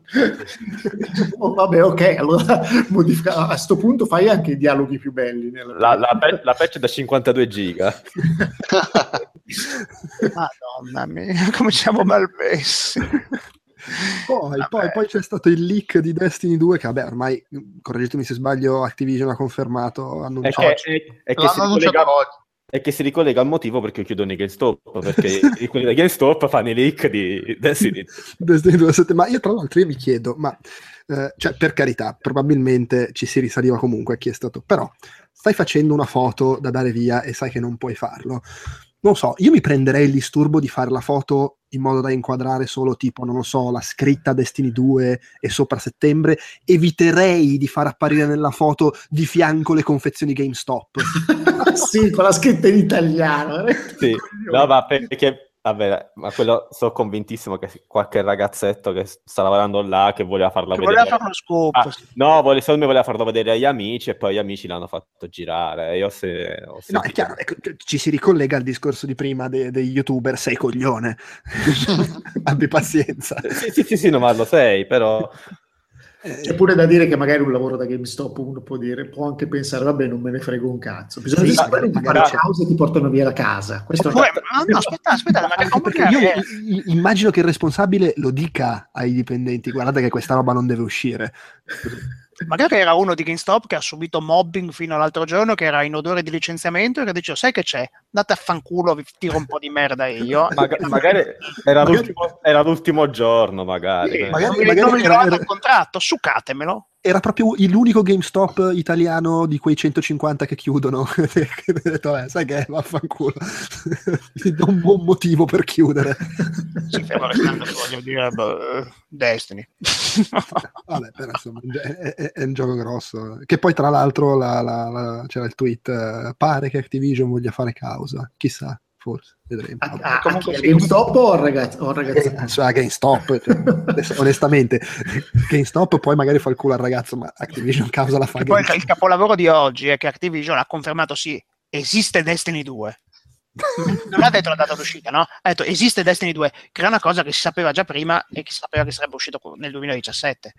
Eh, vabbè, ma, eh, che- che devi fare? annuncio, annuncio ufficiale lo devi fare. Eh, sono quelle cose che devi fare per forza. È come in questi giorni vedo ogni volta che vado al cinema c'è la pubblicità di Samsung, tu con la musica rilassante, la voce tutta tranquilla, che fanno vedere, vedete noi i telefoni, li, li testiamo, guardate le batterie nel forno, controlliamo che sia che Note 7. Eh, ragazzi miei, fate, te- fate i telefoni che esplodevano. non devono essere posizioni belle quando devi fare dichiarazioni ufficiali, pubblicità, Vabbè. robe. Vabbè, raga, ma grazie a Samsung è nata la mod più bella di GTA 5, dove tu stavi in Note 7 al posto delle Molotov. C'era una roba bellissima. Cioè, cioè, la voglio sentire. c'è stata una mod in cui su PC in cui tu a posto delle- degli ordigni erano tutti Note 7 e quindi tu lanciavi questi Note 7 che esplodevano, prendevano fuoco tipo Molotov e davi fuoco alla roba con lanciando i Note 7 Va bene, ultima cosa, è uscito Ghost Recon Wildlands, non c'è Ugo, quindi possiamo parlarne liberamente. Eh, diciamo, non c'è Ugo perché è in ostaggio del governo italiano. Ubisoft l'ha dato come, come garanzia. perché la, la Bolivia, proprio la- l'essere la Bolivia, non ha preso molto bene il gioco, perché ambien- ricordiamolo è ambientato in Bolivia e c'è questa squadra di, di- di soldati che, che combatte la, la- la guerra al cartello della droga. E insomma, il governo boliviano ha fatto delle dichiarazioni tipo: Ma che cazzo è? Ma c'è uno gioca sta roba, sembra che in Bolivia dovunque ti giri c'è i drogati che ti vogliono uccidere. Vabbè, però- Eh, Tra l'altro, questo era proprio il comunicato stampa del governo boliviano. Oh, ma che cazzo! Tra l'altro, sono Scusate, cose del genere. C'è- c'è anche un- Scusa, c'è anche c'è anche una discussione su, su questa cosa qua, sul fatto che eh, ascoltavo che ne chiacchieravano in un podcast sul fatto che gioco ambientato in luogo vero, estremamente realistico come grafica, come approccio, cioè, i paesaggi, ovviamente non è la Bolivia riprodotta al centimetro, però insomma, ti dà un po' l'idea di essere lì. E poi è il, il solito gioco comunque con una narrazione abbastanza lineare dove te sei i super soldati americani che combattono la guerra, la droga e a livello narrativo a quanto pare non c'è granché non ci sono particolari messaggi o autocritiche Strano, no, che- mi stai dicendo di un gioco Ubisoft che non mantiene le promesse? eh? Ma no, vabbè, cioè, è, mi sembra di capire che sia un po' una Chuck Norrisata. su- su- su Una, una, cafona- vabbè, una, una Una cafonata, una esatto. cafona- che non sarebbe Vabbè. niente di male. Sì, sì, per carità. È Ma poi non ormai- capisco perché non- queste cose qua non le fanno come in Just Cause 2 che è ambientato in queste cose assolutamente paesi immaginari, con accenti immaginari, con questi cattivi assolutamente. Aravello. Palau, in questo caso. Eh, il, il- il problema è che eh, cioè, di base è figo avere un gioco con quella grafica, con quell'approccio open world, eccetera, ambientato in un posto vero, esattamente come i GTA, cioè non è che non se ne esce, solo che sono. Il- cioè, mi da quello che capisco, perché poi di nuovo sto parlando senza aver giocato, mi pare di capire che appunto abbia un approccio narrativo al tema, eccetera, che sia quello da film direct to video con Van Damme, che, che è un Ma tipo sì, di sì, cosa che è talmente così. che non, non- non sale agli onori della cronaca, mentre invece un videogioco di Ubisoft comunque ha una risonanza mediatica di, di- di tutt'altro tipo e quindi vengono fuori anche questi discorsi. Però è, è- è bello sapere che dai tempi di Resident Evil 5 non è cambiato niente. Che Resident Evil 5, no, forse era un po' peggio lì, ma vabbè, ma poco ci mancava. Eh, dice- Beh, però sai, almeno Resident Evil 5 la butta sul fantasy. Eh, Qua comunque si parla di 5 però- tematiche... Però, però fu messo, fu, fu- fu messo Sì, al sì. muro alla No, certamente. Aveva Però- l'aggravante razziale perché aveva, Sì. metteva i, i- mo- i cattivi, i- gli zombie e i cattivi erano tutti neri mentre i, i buoni erano bianchi, quindi c'era, c'era anche questa aggravante. Avevano, gioca- gioca- avevano giocato il, il carico. Erano, vai, vai, vai, vai col carico, vai pesante, che c'ho l'asso, tranquillo. non, non è troppo diverso, nel senso che eh, fonda- allora, sicuramente ci saranno i personaggi un po' più sfumati, eccetera, però fondamentalmente, da come lo descrive chi se ne lamenta, è eh, gli americani che arrivano a combattere i cattivi narcotrafficanti boliviani. Oltretutto, poi in un contesto in cui vai lì e spari missili, distruggi tutto in mezzo ai villaggi della gente perché stai combattendo la droga e vaffanculo. Vabbè, ma è GTA in salsa. Sì, e senza- dai, e anche, sai, poi di di, questi tempi è un po' sentito il problema del, sai, in di questi tempi di muri il Nord America e l'America Latina. La, si incazzano con poco, cioè, c'hanno, c'hanno, eh, eh, c'hanno lo scattino ormai. Cioè, già c'avete il presidente che caga il cazzo, pure il videogioco dove ci fate passare. Eh, eh, che dobbiamo fare? Bei tempi quelli di Resident Evil 4, dai. Eh. Almeno quello era, era, era una, era una Spagna che non esisteva. Bei, bei tempi quelli di comando in sala giochi e vaffanculo. Era solo il, il bazooka e tanti saluti. Ma eh, adesso, scusa, adesso che mi fai pensare, ma cosa, cosa potrebbe succedere ai giorni d'oggi, ai giorni d'oggi se uscisse un- uno sparatutto ah, come un tema politi- politicizzato e con dei riferimenti alla, alla realtà odierna? Cioè, mi viene in mente, cioè, così tanto per ridere, mi è salita adesso in testa eh, la versione giapponese di Guerrilla War, cioè roba dell'SNK dell'anno che fu, che in Giappone si, che, sì, in versione giapponese si chiama Guevara e dal protagonista è il Ceda e il, il second player utilizza Fidel Castro. Cioè, puoi immaginare se uscisse qualcosa di simile oggi. Eh, ma probabilmente è un po', cioè non è così. Sai cos'è? È che in realtà se fai quella cosa lì è talmente cazzare sopra le righe che probabilmente genera meno polemiche rispetto al gioco comunque visto come realistico e in cui c'è il cartello della droga ma non si eh, approfondisce minimamente, non si fa un messaggio eccetera. eh. Mentre invece Che Guevara contro Coso è talmente folle che mh, diventa giascoso, cioè sì, ma c'è, c'è. Guevara nella rivoluzione cubana. sì, sì, A, sì. a proposito di, di messaggi politici bellissimi, c'era un gioco, non so se è poi uscito, lo vedi su Steam, forse era annunciato, che si chiamava Gorbachev vs Reagan. Miami per i personaggi erano Gorbachev e Reagan. No, volevo solo segnalarvi. Era, cos'era un picchiaduro? No, eh, oltre a Miami praticamente, però un, un Ah. personaggio era Gorbachev e l'altro era Reagan. Ma poi erano, non erano neanche nemici. i Reagan. Reagan cos'era? La- aveva- aveva la maschera dell'edonismo e, e picchiava il mondo col capitalismo e con l'economia americana, ho capito. beh. Vabbè, basta, dai, chiudiamo con la rubrica di Davide. Dici, raccontaci quello che ci vuoi raccontare.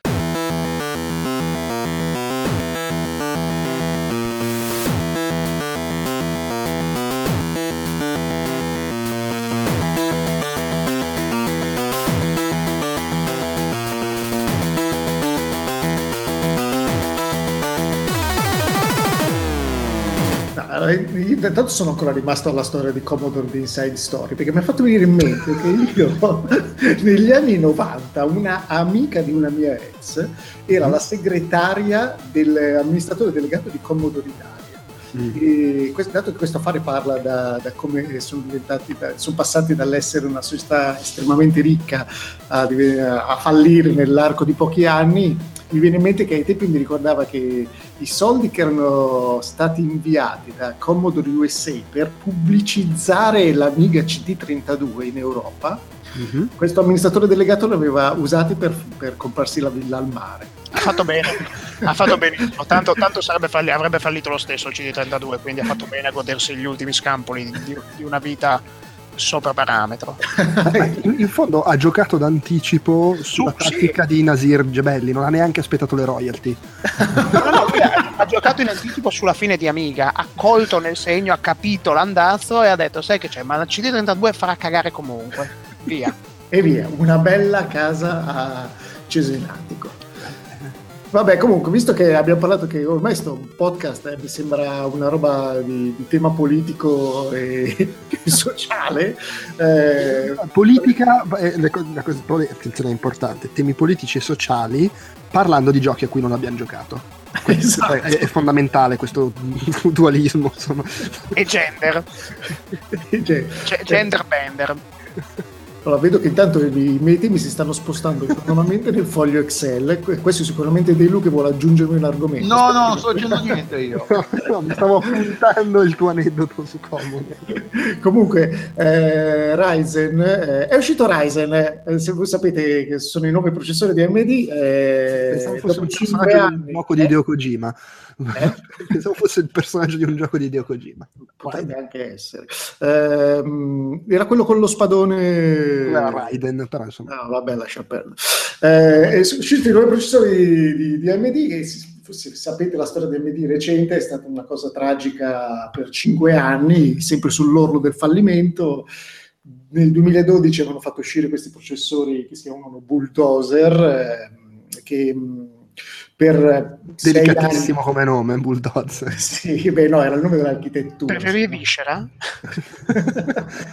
sì, infatti, esatto, perché i nomi dei singoli processori erano, erano delle divinità indiane, i nomi delle architetture erano degli strumenti di, di, di, di- di- come si chiama? di industria si No, excavator, Excavator. bulldozer, bulldozer, tutto quello.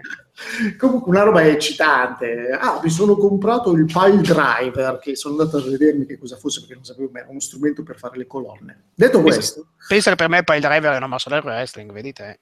è quello in cui spacchi la testa facendolo cadere Sì. dall'alto. Mamma Sì, in verticale è quello. È che è un po' successo quello che è successo, che è quello che è successo a AMD in questi anni, che, che era sempre sull'oro del fallimento, perché questi splendidi processori scaldavano come dei forni e andavano lenti come delle lumache. Eh, per cinque anni... Poi il, il progettista capo è passato a Samsung. no, però sai che ci sei stato quasi vicino. No, è passato l'Ariello. Il risultato, dopo cinque anni, eh, que- quelli di AMD si sono affidati a un amministratore delegato bravo, ha preso due bravissimi ingegneri, non vi dirò i nomi perché sennò diventa troppo lunga la cosa, e hanno fatto uscire questi nuovi processori dopo quattro anni di lavoro. Si chiamano Ryzen e sono particolarmente belli ed efficienti.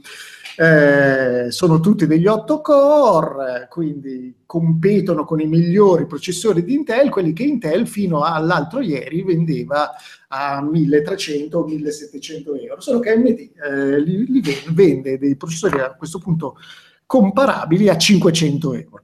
Sì, scusate per, per dovere di cronaca, lui sta parlando della serie 1800X, mil- della serie Ryzen 7, cioè Eh, 1800X, della 1700X e Ryzen 1700. I Ryzen 5 saranno ESA Core e Quad Core. Esattamente. Quello che succede in sostanza è che sono usciti prima questi 8 core che vanno contro gli i7 Extreme di Intel e adesso a breve, fra quattro giorni, dovrebbero arrivare gli R5 che sono questi quad core che vanno contro gli i7 normali o gli i5 di Intel. Funzionano estremamente bene e però ovviamente ehm, non, non vincono in tutti i benchmark. Fondamentalmente questi che sono stati presentati, questi 8 core, pare che piacciono estremamente ai, ai- agli streamer, ad esempio, o chi ha quel computer fa montaggio video, fa, insomma, li usa non esclusivamente per lavorare, perché eh, i giochi sappiamo che sono molto legati al single thread e questi processori nel single thread non sono esattamente veloci quanto quelli di Intel, però essendo proposte a- al prezzo dei quad core di Intel ed avendone 8, ti permettono di fare più cose contemporaneamente. Il risultato è che Intel nel giro di due giorni ha, ha tagliato il prezzo dei suoi processori del 30% fondamentalmente. Eh, ora, il- con il risultato per tutti, per la felicità di tutti, o perlomeno così dovrebbe essere, che ehm, ti puoi comprare un 8 core a 500 euro quando prima devi prendere, spendere 1300. Eh, Ti bene. puoi comp- eh? No, dico bene. Sì, eccellente. Ti puoi comprare quelli di Intel che prima costavano 480 euro, sono passati nel giro di un giorno a 310 euro. Bene. Quindi vincono tutti. Ma l'internet non pensa così. Perché quello che è successo è che alcuni eh, recensori, eh, soprattutto non so perché in questo caso, ma soprattutto quelli specializzati nelle recensioni video su YouTube, hanno detto quello che dicevano fondamentalmente i numeri. Hanno lanciato i benchmark e hanno detto: Oh, sti Ryzen nuovi sono fighi e tutto, eh. però sappiate che fondamentalmente questo qua da 499 euro, i suoi 8 core, i giochi ne usano 4 e dato che quei 4 singoli core presi, presi insomma nella loro singolarità sono un po' meno veloci dei 4 di Intel, insomma perde con eh, il più veloce processore di Intel quad core. Però cava- se la cava benissimo, stiamo parlando di una differenza di una decina di fotogrammi, i giochi girano splendidamente, bisogna lanciare dei benchmark per accorgersi della differenza. Quelli, I fan di AMD eh, hanno risposto dicendo: Ma che cazzo dite? Ma siete pazzi? Non è vero, sono fantastici. Dovreste dire che sono fantastici. Eh, alcuni, altri sono passati direttamente alle minacce di morte. prenderla bene, file under, prenderla bene. Esattamente, ma del tipo c'è, c'è Elric che è un tizio, Elric Fers, è un, un americano che ha, che ha un canale YouTube che si chiama Tech of Tomorrow, che si è ritrovato a essere accusato all'inizio di essere, di essere pagato da, da Intel. E lui dice no. Eh, poi eh, del tipo lui è, è famoso eh, oltre per essere un appassionato di hardware, perché eh, anni fa eh, è stato malato di diabete, quindi è senza, le, senza, i piedi, o addirittura senza entrambe le gambe, non si vede nei video, è sempre seduto, quindi non so dirvelo con eh, sicurezza. Però sono, il passaggio da sei pagato di Intel a storpio di merda, non sai di cosa stai parlando, è stato brevissimo. e, dopo, e dopodiché... È questa l'internet che ci fa, ci fa sentire orgogliosi. Esattamente. E ora lui è, non, è, non, è, neanche uno che se ne tiene, eh, quindi risponde uh, anche abbastanza a tono. Certo, arrivato alla minaccia di morte, non è arrivato al punto di dire vi aspetto col cazzo di M24 in casa, venite, come here, uh, God enough for everybody. Eh, non è arrivato a questo, però insomma eh, c'è stata questa piccola discussione. Sono stati coinvolti anche un paio di altri youtuber eh, su questa cosa. Eh, quelli di Intel, i fan di Intel non, non, si sono fatti attendere, hanno iniziato a dire che ah, è soltanto un periodo di, di defiance, ma l'anno prossimo vi schiacciamo come delle merde, e, come, se, come, se, ci fosse un vantaggio se torna ad essere, a costare 1700 euro un processore invece che 1000, eh, però insomma è andata così. Detto questo, se volete fare il PC nuovo, magari prendetevi un processore Ryzen, costano poco e anche quelli che escono fra, fra quattro giorni sono molto figli. Io ringrazio Jim Keller, santo subito, santo subito. Jim Keller, sì, esattamente, santo che non è andato in Samsung, ma è andato in Tesla. Ma, ma, come, ma voglio dire, AMD anni fa, la, da quanto capisco, l'ha allontanato. Ma che, che come hanno che è stata una no, scelta completamente veramente. No, non, la, non, è vero che l'ha allontanato. La, cioè, la, stai parlando dei tempi degli anni dell'Atron 64? No, cioè no è, lui è ritornato da, da Wikipedia nell'agosto del 2012. sì, ma se n'è andato. Magari lui aveva, eh, cioè, il suo compito era mettere le basi dell'architettura. Dopodiché, ciao. Ah, sul K7 K8 dici? No, sto parlando di, di ah, su, Zen. su, Zen. esattamente. Beh, Dio, eh, boh, meno male che... Eh, difatti, difatti. Tre anni, eh, sì, ma la, la, ha intervistata la, la, Lisa Su ha anche detto banalmente perché, perché i Jim Keller si va a pagare tantissimo e quindi loro hanno detto ok, eh, e poi no, è uno che insomma non è che ha eh, si appassiona a singolo, a un singolo progetto. Vado avanti con un progetto, mi date tantissimo, è finito il progetto, ciao, vado a vedere da qualcun altro che mi paga di più. Infatti, prima dovevo andare da finire da Samsung, dopodiché il buon eh, ehm, Elon Musk l'ha ricoperto di soldi per andare a programmare l'intelligenza artificiale delle prossime Tesla. La cosa interessante dei socket AM4, che sono i socket eh, del, della nuova linea di processori AMD, è il fatto che dovrebbe, sono compatibili, cioè, non, non, c'è più un socket diverso fra APU e CPU, ma utilizzeranno lo stesso, lo stesso socket. sì, esatto, usano lo stesso e, e, quindi si passa da, si potrebbe passare da un quad core con la GPU integrata all'8 core, perché eh, stream, monta video, lo usa per qualsiasi tipo di produzione. Oltretutto hanno fatto un passo in avanti, pare considerevole, anche sui dissipatori stock che non fanno più schifo come prima. Esatto, sono belli, sono anche addirittura illuminati da LED. Solo nel top gamma, uh. no, eh, no, eh, non, no, no, anche il 1700X e il 1700. Sì. Sono ah, illuminati tutte e due da LED. Anche il 1500X è illuminato? Non credo. No, il 1500X no, il 1700X e il 1700. Ma che so, mettiamo il, ca- mettiamo il mio caso specifico. Il mio 83, metti che abbia lo sghiribizzo. Se volessi cambiare l'8320 sì. e passare a un 1500X, farei un affare? Decisamente. È più veloce in tutto. Sì, per, e, e, consumerei anche una barca di, di, di watt in meno. Beh, sì, oddio. Eh, sì, passi da 120 a 95, giusto? Eh, ho 65 pare per la variante quad core. Ah, sì, giusto. Sì, c'è anche il 65 watt. Sì, certo, sono sì, 40 sì. euro all'anno se tieni acceso molto il computer. Però... Beh, oltretutto comunque... E potrei eh, dissipare... Ah, mi piace la precisione delle cifre, non risparmi un po', cioè gli dice la cifra più o meno no, esatta. Beh, perché beh, statisticamente parlando è quello, eh, certo. voglio dire, io, io quando, quando, ho preso AMD ho fatto la scelta del barbone, cioè volutamente ho preso AMD perché costava meno. Non, non, non, non me ne pento. Uh, no, no, ma infatti eh, eh, ha fatto il suo sporco lavoro fino adesso, giusto? No, assolutamente, assolutamente. Non mi sono mai lamentato per i miei standard. Poi non è che abbia il mostro, e, e poi è affiancato da una normalissima R9270X, quindi neanche il non plus ultra, figuriamoci, però mi è sempre dato cose abbastanza dignitose. Bisogna, bisogna multithread, sì, è interessante questo, questo profilo. Sono, sono, sono pic- non dico bassi di frequenza, però abbastanza contenute nel senso. Sono contenute, sì, esatto. Eh, eh, infatti io pensavo che facessero eh, gli R5 di frequenza più alta. Ci metti 4 core quel punto scalda molto meno, allora puoi salire un po' di frequenza, invece in realtà si mantengono sempre intorno ai 3 GHz. Se li avessero spinti verso i 4 è facile che arrivi a, fare gli stessi risultati di Mi 7 nei benchmark. È che io vedo, vedo i prezzi e per esempio per il quad core 1500X la soglia psicologica è 189 dollari esentasse suppongo. Sì. Il, l'ESA core più basso è 219. Sì, esatto. Ah, vai, vai, vai. A un certo punto dice, boh, forse prendo l'ESA core che magari in prospettiva futura mi dura qualcosina di più. Eh, sono, tu- son tutti oltretutto processori che promettono molto per il futuro, perché d'altronde eh, tutta la roba che esce è fatta per le nuove console. Questi eh, i titoli per console devono utilizzare tutti gli 8 o i 7 core, se togli quello dedicato al sistema operativo, che sono Jaguar, che sono molto lenti, perché se no altrimenti non li, fai, non, non li sfrutti tutti quei pixel che ti macinano la GPU, di conseguenza è facile che siano processori che daranno il meglio negli anni, negli anni prossimi rispetto ad adesso. Comunque, cosa ne hai fatto della scatola di legno?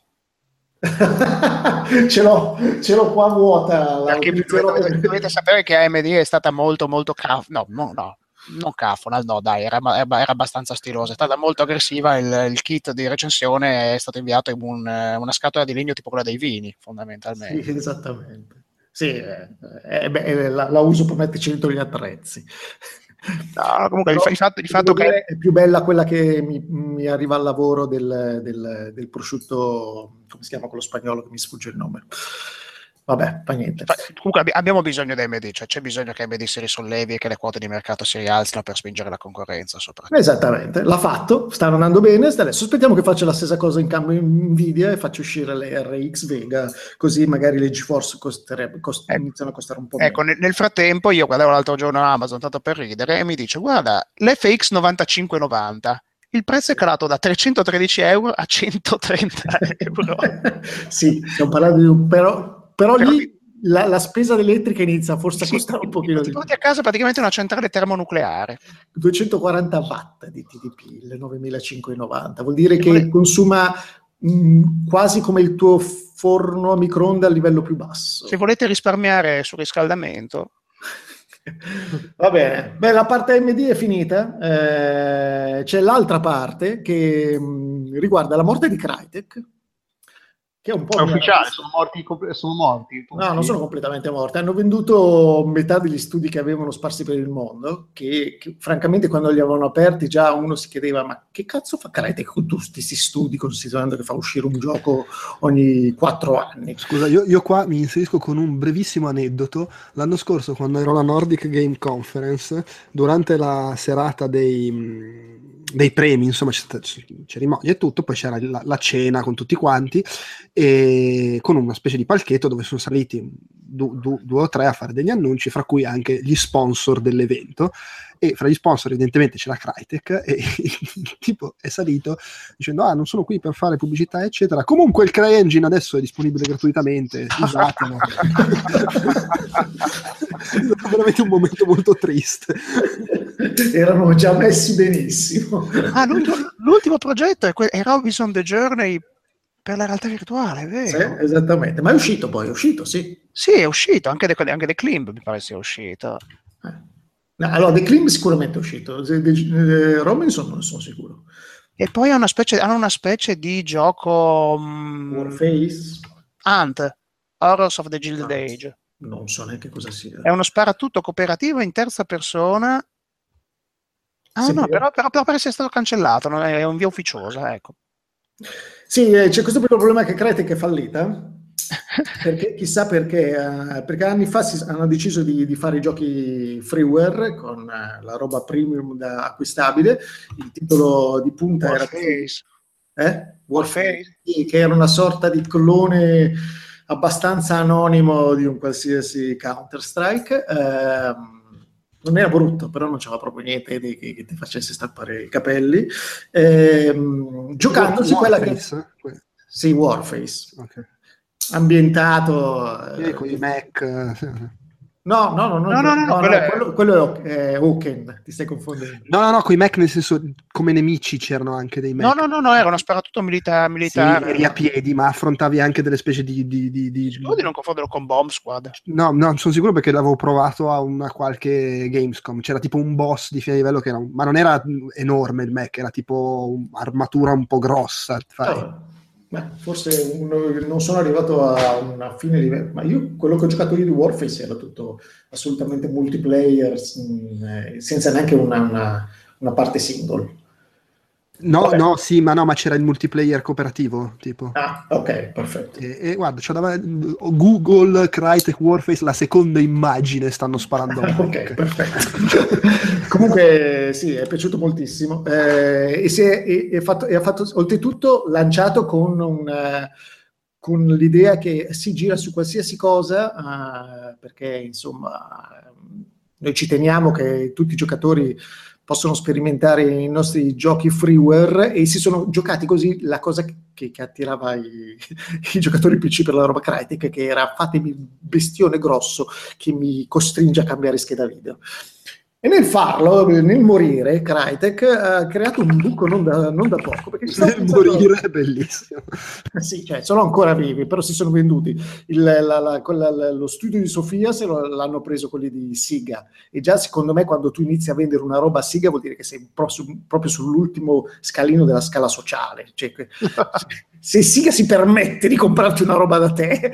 Sei, sei oltre il mascetti ormai. Esattamente. Anche perché Sega ormai è tipo Creative Assembly, Football Manager e gli scarti, tipo le costole, gli avanzi del- di, di Sonic che- putrefatti. eh. Ma, cioè, Beh, non so, lì, lì- lì leggevo che era lo studio che ha fatto i Total War, quindi magari... eh beh, sì, Creative Assembly, sì. Sì, sì, ok, esatto, infatti, vabbè. Comunque, nel morire... Alien Isolation è stato pubblicato sotto Sega. Sì, sì, sì. Sì, vabbè. Ah beh, vedi che Però è sempre Creative Assembly. Beh, è sempre Creative Assembly, sì. Certo. Ecco, perché dovrebbero fare più giochi come Alien Isolation. Comunque, nel nel- nello scomparire ha lasciato un buco che insomma non, mi pare mh, si riesca a colmare perché parlavo l'altro giorno con Walone e che, mh, del fatto di quanto fosse figo eh, For Honor eh, in single player perché in multiplayer non ci si riesce a giocare perché con la versione del peer to peer eh, non si collega mai alle partite, cioè ci mette 5 minuti a trovare il matchmaking. Eh, quanto fosse figo sul, giocarlo sul televisore eh, in 4K e ovviamente Wallone mi ha detto sì, ma c'è qualcosa di figo come eh, Uncharted 4 o Horizon Zero Dawn per PC? E mm, no. cioè non c'è proprio il titolo No, la sconfitta umana proprio. sì, cioè, ver- cioè, allora, negli ultimi anni l'hardware per PC o in generale il- tutto il mondo gaming PC è in crescita. Ci, eh, raggiungiamo i 13 miliardi, cioè, scusate, sì, Per fare meglio in multipiattaforma. per fare meglio in E, multipiattaforma. e neanche poi troppo meglio in molti casi. Sì, a volte peggio. Cioè, la, la questione è che il titolo No, è vero, no, scusa, cioè, sto realizzando questa cosa. Hai perso Crytek, ma tra l'altro l'hai persa da ben prima che chiudesse, perché appunto Warface, voglio dire. Esattamente. Che cazzo ti è rimasto? La cosa divertente è che continua a dire che ha chiuso quando loro dicono di essere ancora vivi, però vabbè. No, ma c'è, Eh. ma poi no, è, è morta Crytek.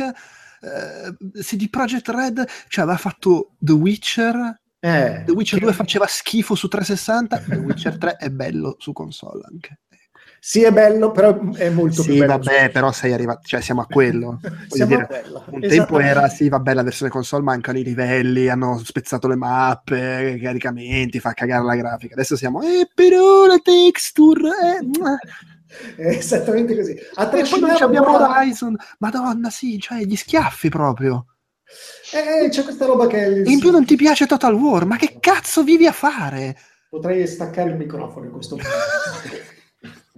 Cioè, la cosa più figa graficamente che- di cui possiamo vantarci è ancora The Witcher 3, Sì, esattamente, è uscito Che comunque, quasi due anni fa. Eh, che Eh, ma quasi vuoi- no, no, aspetta, aspetta. Ashes of Singularity vuoi mettere? e ci sono Singularity è tecnicamente molto bello dal punto, ma sotto il cofano da- qua- mentre lo guardi dici "Meh". ah però posso mischiare una GeForce e una radio eh, fa sta cosa magica e funziona più velocemente però ecco a parte se, se non prendi in considerazione quello che c'è sotto il cofano dici ah sì un RTS è pure brutto eh. Sì, è brutto come il colera, mamma mia. quindi hai Total War e Quadrilateral Cowboy. Ora io non mi lamento della situazione PC attuale, è figa, esce un sacco di roba, escono in multipiattaforma, molto spesso funzionano anche abbastanza bene, eh, non sempre purtroppo. Eh, poi esce, esce- escono gli indie super fighi, come si chiama? Gli Small Night, Little Nightmares, è bellissimo. Adesso esce. Hollow Knight, forse. E- escono i multipiattaforma, poi escono le patch dei multipiattaforma, Sì. quello anche aiuta. quelli, quelli conviene, sì, eh, ormai è una, buona, è una buona abitudine farli macerare un po'. Escono e ci giochi dopo tre mesi. E, mm, e quindi questa, questa- questa cosa è un pochino, insomma, fastidiosa, perché uno ti mette in una posizione di svantaggio nei dialoghi con i consolari, e due comunque... Eh, cioè, eh, alla fin fine, l'unica cosa che sta trainando la vendita delle schede video, che vi faccio notare, vendono più GeForce adesso che, non- che mai ne- negli anni passati. Cioè, eh, le schede video di fascia alta stanno vendendo come non mai. E questa cosa tu dici, ma Perché? ma per, per che cosa a questo punto? Sono un pochino a traino della... Sai, dei- sai perché? Perché youtuber. pu- può installarle eh, il redattore di Eurogamer che poi scrive l'articolo in cui dice va che bello che è Zelda il redattore PCista con la Zelda scheda mi ricordo Zelda che, sta, che è a un passo da essere emulato perfettamente. eh, a un passante, ci sto, sto guardando il progetto, il la prima capito. versione che ho scaricato. renditi conto di come stai messo segui il progetto, il progetto di emulazione di una console Nintendo Cioè, questo Per adesso un po' l'effetto l'indice di come ti ha ridotto Crytek. Eh? Cosa? Eh, questo è l'indice di come ti ha ridotto Crytek segui il progetto di un emulatore di Nintendo Eh, Non ne sapevo l'esistenza. Quando ho visto che era emulato, l'ho scaricato. Eh, Sì, per curiosità professionale, sì. Non saltava Link, per adesso non salta. Credo che forse puoi finire il gioco senza saltare, vero? Eh, come no, sicuro, guarda. E niente, adesso andiamo a traino un po' dei monitor che sono fighi, quelli che devono uscire. Che c'è- c'è- an- un paio di anni fa mi lamentavo che, che i monitor per PC non facevano le cose giuste. Adesso si sono scatenati, escono 52 modelli al mese che fanno le cose giuste, la, raggiungono la frequenza alta, la frequenza variabile. Escono adesso due modelli, uno di Asus, uno di Acer con l'HDR. Solo che ecco il piccolo problema a riguardo è che il gioco con l'HDR che tutti i giocatori PC attendevano da due anni per mostrare la superiorità della piattaforma era Mass Effect Andromeda. E, mm, però e- le, le animazioni stronze di Mass Effect Andromeda guarda come girano bene su PC E poi in 4K guarda come si vede bene quello che cammina come un gibbone, dai. Quindi, insomma, sì, lamentavo questo buco che io spero venga colmato da qualcuno. Cioè, Verrà, colma- verrà colmato dagli streamer di Twitch.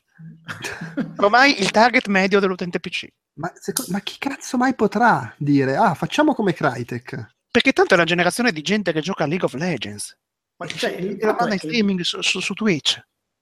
ma ci deve essere un cazzo di mercato se vendi tutte quelle, que- quelle cazzo di schede. Quando vedi, le- se tu ve- vendessi le Da- GeForce, da- le- Davide perdonami cioè oggi come se tu vuoi fare Crytek per dire sei Sì. multipiattaforma cioè chi cazzo cioè, sei scemo a farli solo su PC quel Con tipo di 50 giochi milioni di esemplari di una console sola. So- solo su. PC fai Warhammer che però comunque non c'ha quella grafica e, e non te ne frega niente diciamocelo di Warhammer quindi eh, è inutile cioè sei fottuto E anche Non perché lo so, Warhammer su console non te lo comprerebbero mai. Ma eh, scusami, se invece uno facesse un Crisis... Perché? Eh beh, perché, perché Perché evidentemente c'è un botto di gente che... che non esce su PS4 e Xbox One perché? cos'è autolesionismo? Eh, beh, ma magari quel numero di giocatori che ha una bella scheda video, eh, che Mhm. potrebbero essere qual- comunque qualche milione. Eh, ma sicuramente quanti, quanti altri milioni di giocatori raggiungi se fai un FPS su console? Eh, allora facciamo la versione 2D per console. Non so come dire. Poi arrivano eh, Sony e Microsoft. No, no, ma fa, cioè, figurati, Eh, è, è finita, gli, anni- gli anni di tre passer non torneranno mai più. Eh, va bene, Beh, vedo che la mia rubrica è finita su una nota allegra. Eh, Mamma mia, no, ma, no, ma tra Eh, l'altro c'è, gli mi hai anni- fatto venire la tristezza anche a Ultima me. 8 e Ultima 9 non mai... eh, voglio dire...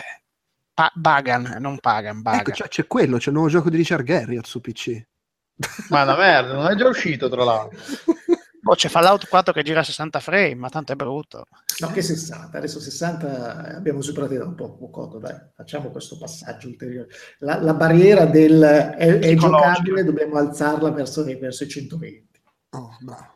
Beh, comunque sì, cioè, ormai vi è rimasto Beh, ma dai, League of Legends gira quello. anche più di 120, dai. Eh no, sì, sì. è quello, cioè, sono, sono proprio devi, devi- le piccole vittorie di qua e di là, e qua facciamo 120 fps, e qui abbiamo i mod. Beh, non sono piccole, eh, perché la differenza è abbastanza apprezzabile. Sì, no, ho capito, però cioè, rispetto ai tempi di guarda qua, Crisis, vaffanculo, consolaro di merda. Dai, fammi girare tre passer su Io sconfido che usciranno un paio di giochi per il prossimo Vive o per il prossimo Oculus che mi ne- faranno neanche, un gioco, ma ecco, neanche un gioco di guida, non c'è più neanche lo screamer di una volta. Sì, comunque... Cioè, no, eh, scusa, non ecco. c'è eh, il fotone che si tira le seghe. È corsa. Assetto Assetto corsa graficamente assetto vomito è terribile. Si affronta, eh. La No, versione ecco. console è 100 volte peggio, ma non si affronta. È vero, no, è vero, comunque non c'hai solo Warhammer, hai anche i giochi per Vive, eh, quelli indie dove fai le cose fighe. boh. Che hanno, la, che hanno la profondità di un foglio di carta velina. Ah, ma, ma- ma- ma- ma potrebbero essere la valvola di sfogo di questa cosa. eh. Eh sì, no, potrebbe- chiaro, cioè, è a un certo punto, magari, magari ehm, come si chiama, Warren Spector decide: Ah, ma io stavo facendo un gioco per Valve. No, proprio Warren Spector, però hai scelto quello sbagliato. Warren perché- Spector farà il porting di Epic Mikey in VR. No, ma farà- poi lui, poi ti lui- fa anche lui proprio la, la VR no, hai, proprio hai pescato a caso il nome sbagliato. Non, Vabbè, ma dai, Non apprezza. non apprezza. Ma come cazzo è che non apprezza? Fa, figa, ha fatto Deus Ex. Eh, ma dice no, ma per quei giochi lì la VR. Ma... Vabbè, ci accontentiamo del 3D, ma- del 3D marker ogni anno, dai. Vabbè, comunque, cioè, sei comunque nella posizione di poter dire: Oh, la VR su PlayStation fa cagare. Cazzo, è il move che se ti giri perde il sensore, ma andate a cagare. Guardate Vive, che figata. Puoi Quello dire, lo faccio, quello lo faccio Sì, poi hai solo, hai solo bisogno di 700 euro e una stanza adibita a quello, ma fa niente, dai. poi è vero, eh, cioè, è troppo meglio, però. Va bene. La stanza adibita a quella ci vuole. Secondo me ti è andata abbastanza bene che questo- questa conversazione non si è verificata una sera in cui non c'è Ugo. Che c'era Ugo. E perché io l'ho tirato fuori adesso? dai. Poteva diventare pesante la cosa. Non Poi, alla fin fine è in mano ai boliviani. eh, no, No, però la, la- la versione di, di, di, di Ghost Recon su PC la- già, c'è anche Uplay, che voglio dire. No. Eh, è una, è una, sì, è una indifferenza.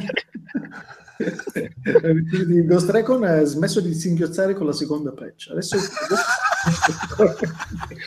No, eh, c'era sto fatto che cioè, cioè, attivavi una singola opzione e il frame rate passava da 90 a 22. Tu dici, ma che cazzo, che cazzo di opzione è? Dovrebbe cambiare gioco per questa. Aspetta, aspetta, ecco, ti do un motivo per cui vantarti. Su PC puoi far girare Dark Souls 3 a 60 frame al secondo. PlayStation 4 Pro non ce la fa neanche a 1080p. Vabbè, ma questa, questa mi posso vantare di questa cosa per il 99% dei giochi che ci sono in questo momento. Però è, però è bello comunque il fatto eh, da noi in multipiattaforma girano meglio dopo la seconda patch sì, tendenzialmente è così. quando va bene Da Quando- noi i quando- basati quando su non- Unity girano meglio. Eh? Da noi i giochi basati su Unity girano meglio perché, cazzo. PlayStation, perché su PlayStation 4 fanno schifo. posso giocare a Gnome a 800 fps Oh, è No, uscito un- 144 perché comunque giochiamo tutti col monitor a 144 Hz. Eh, Beh, tutti, tutti. Adesso è uscito uno del 240, Delu, anzi... ti- Ah, devo fare l'upgrade del monitor anche. Ah, sì, sì, beh, 240, secondo Linus di Linus Tech Tip, eh, è un'altra vita, eh, quindi te lo dico, eh, è il prossimo passo che dobbiamo fare. Quindi, allora, sposto questo a 144 Hz come monitor secondario e prendo quello a 240 come monitor principale. Così potrai giocare a solitario in 4K a 240 Hz. Col, col, col G-Sync, Poco tra l'altro. esagera sempre, ci sono degli splendidi giochi, che, ad esempio eh, sto guardando appunto The Climb, eh, ah no, è per VR. Va Che bene, peccato! no, in realtà, in- in realtà lo dico io dall'alto della mia wish list su Steam che fermi tutti è vendi 82 giochi ma nota bene sono tutti quanti indie quindi vabbè. Che girerebbero anche sul girbi di mia nonna Adelina ma non fa nulla Va bene, allora io adesso chiuderei dicendo così, sottolineando due cose. La prima, giusto, giusto, gli- gli- cioè abbiamo appena finito di dire nella chat su Slack, eh, però i chiacchiere a volte pochi argomenti vengono brevi, sono tre ore che stiamo registrando, eh, così, è mezz'orata e mezza. Sì. Bene così. E, no, la- l'altra cosa, eh, allora qualcuno mi dica cos'è questo rumore che va avanti da due ore, che sembra che c'è qualcuno Qualcuno che si sta tagliando le unghie. Esatto, non sono ah, io questa cosa metallica? Si Sì. sente? È figa. No, il serio. il Sembra mio che ti stai tagliando le unghie, ma hai tipo 15 mani. Ma io, io pensavo che fosse Quedel che, che innervosito si stava passando la lama del coltello fra le frange, eh, tagliando le Esattamente. pellicine delle unghie. È esattamente quello. È il mio nuovo cavatappi, stavo estraendo continuamente la lama. Ma vai a fanculo, vai. Se ci fosse stata Crytek avrebbe fatto un cavatappi in game molto realistico come il divano di Crysis 2 e la texture del divano Vabbè, l'ho messo giù. Tutto, tutto questo è molto bello perché i, i- i due più freschi, no? i giovani, i nuovi arrivati, Ma- Giuseppe e Antonio, sono, sono caduti lungo la registrazione, no è che loro hanno, Ah, un, lavoro, hanno un lavoro e hanno una vita spossati dalla nostra possanza po- podcastara. sono, interve- sono purtroppo sono stati so- prevaricati sono sovraricati sono intervenuti poco e sono Mammolette. 100 per tre. Va bene. E un Perché- saluto a, a, a Voltboy 111 che nella chat della diretta chiede un po' di figa qui. Eh, no, tra l'altro, Eh, quando, Male. sentirai, quando sentirai il pezzo di Yoko Taro sì giustamente. Va bene, direi che possiamo salutare. Ciao a Notte a tutti. tutti. Ciao. Ciao. ciao Si chiude qui anche questo episodio di Outcast Chiacchiere Borderline. Io vi ricordo come sempre che all'indirizzo www.outcast.it trovate il nostro sito ufficiale con tutto il resto della nostra produzione audio, video e per iscritto. Fra l'altro non lo faccio mai, ma per una volta vi ricordo, vi segnalo per chi magari non lo sapesse, perché può essere, se ci soprattutto se ci seguite soprattutto o unicamente insomma tramite iTunes e simili, che eh, oltre a questa serie di podcast eh, dedicati ai videogiochi, Outcast, la voce dei videogiocatori borderline, produciamo altri quattro podcast a cui è possibile abbonarsi, c'è Outcast Cinema TV e altro, in cui finiscono Outcast Popcorn, che è dedicato a cinema e televisione in generale, The Walking Podcast, che è dedicato a tutte le cose di zombie e morti viventi, eh, e questi sono i due podcast in cui pubblichiamo roba più di frequente. Poi c'è il podcast del Tentacolo Viola, in cui si parla di videogiochi e altro con Davide Moretto, è il suo podcast. C'è Better Call Soros, che è dedicato alle proposte Soros, una cosa che non sto qui a spiegare, ma abbastanza particolare se non la conoscete. E c'è Outcast Sound Shower, che in realtà è fermo da un sacco di tempo, ma teoricamente è ancora attivo e che è dedicato alle colonne sonore dei videogiochi, con particolare attenzione alle colonne sonore vintage, diciamo. Poi vi segnalo, come sempre, ci trovate su Facebook e su Twitter come Outcast Live, su Facebook ci siamo anche con un gruppo di discussione ufficiale dove potete venire a chiacchierare fra di voi e con noi, si chiama Outcast, ha comunque Outcast Live nell'indirizzo, per contattarci potete usare anche podcast.outcast.it come email o il modulo che c'è nella sezione dei contatti sempre su outcast.it. Infine, se volete darci una mano potete farlo condividendo quello che facciamo sui social, votandoci su iTunes ed eventualmente se volete contribuire dal punto di vista economico trovate sul, sempre su outcast.it vari link a modi più o meno eh, costosi per farlo, anche se poi in realtà quello che si spende dipende sempre da quello che volete fare voi. Eh, segnalo anche come al solito, come al solito è la fra- diciamo, le- l'espressione che sto usando di più, eh, Shiny Magazine, che è una rivista digitale cartacea gratuita dedicata a cinema, videogiochi, arte, musica, letteratura e tecnologia, la trovate su shinymagazine.com, loro fanno pubblicità a noi, noi la facciamo ben volentieri a loro. Per quanto riguarda i nostri prossimi podcast, eh, è in previsione lo speciale dedicato a Switch, eh, a un mese dall'uscita, come al solito chiacchieriamo un po' della console, dei giochi, e, insomma delle impressioni che ci ha fatto. Eh, sono previsti anche diversi The Walking Podcast, vedremo un po' come riusciamo a organizzarci e poi se ce la facciamo nel mese di aprile arriva anche il nuovo Outcast Magazine, che comunque qualche gioco di cui parlare anche al di fuori di eh, Switch, direi che c'è ultimamente credo eh, sia tutto. eh, credo anche che questa volta non ci sia un segmento aggiuntivo a cui lasciarvi e quindi chiudiamo così eh, un po' mestamente, se vogliamo, con un ciao e grazie.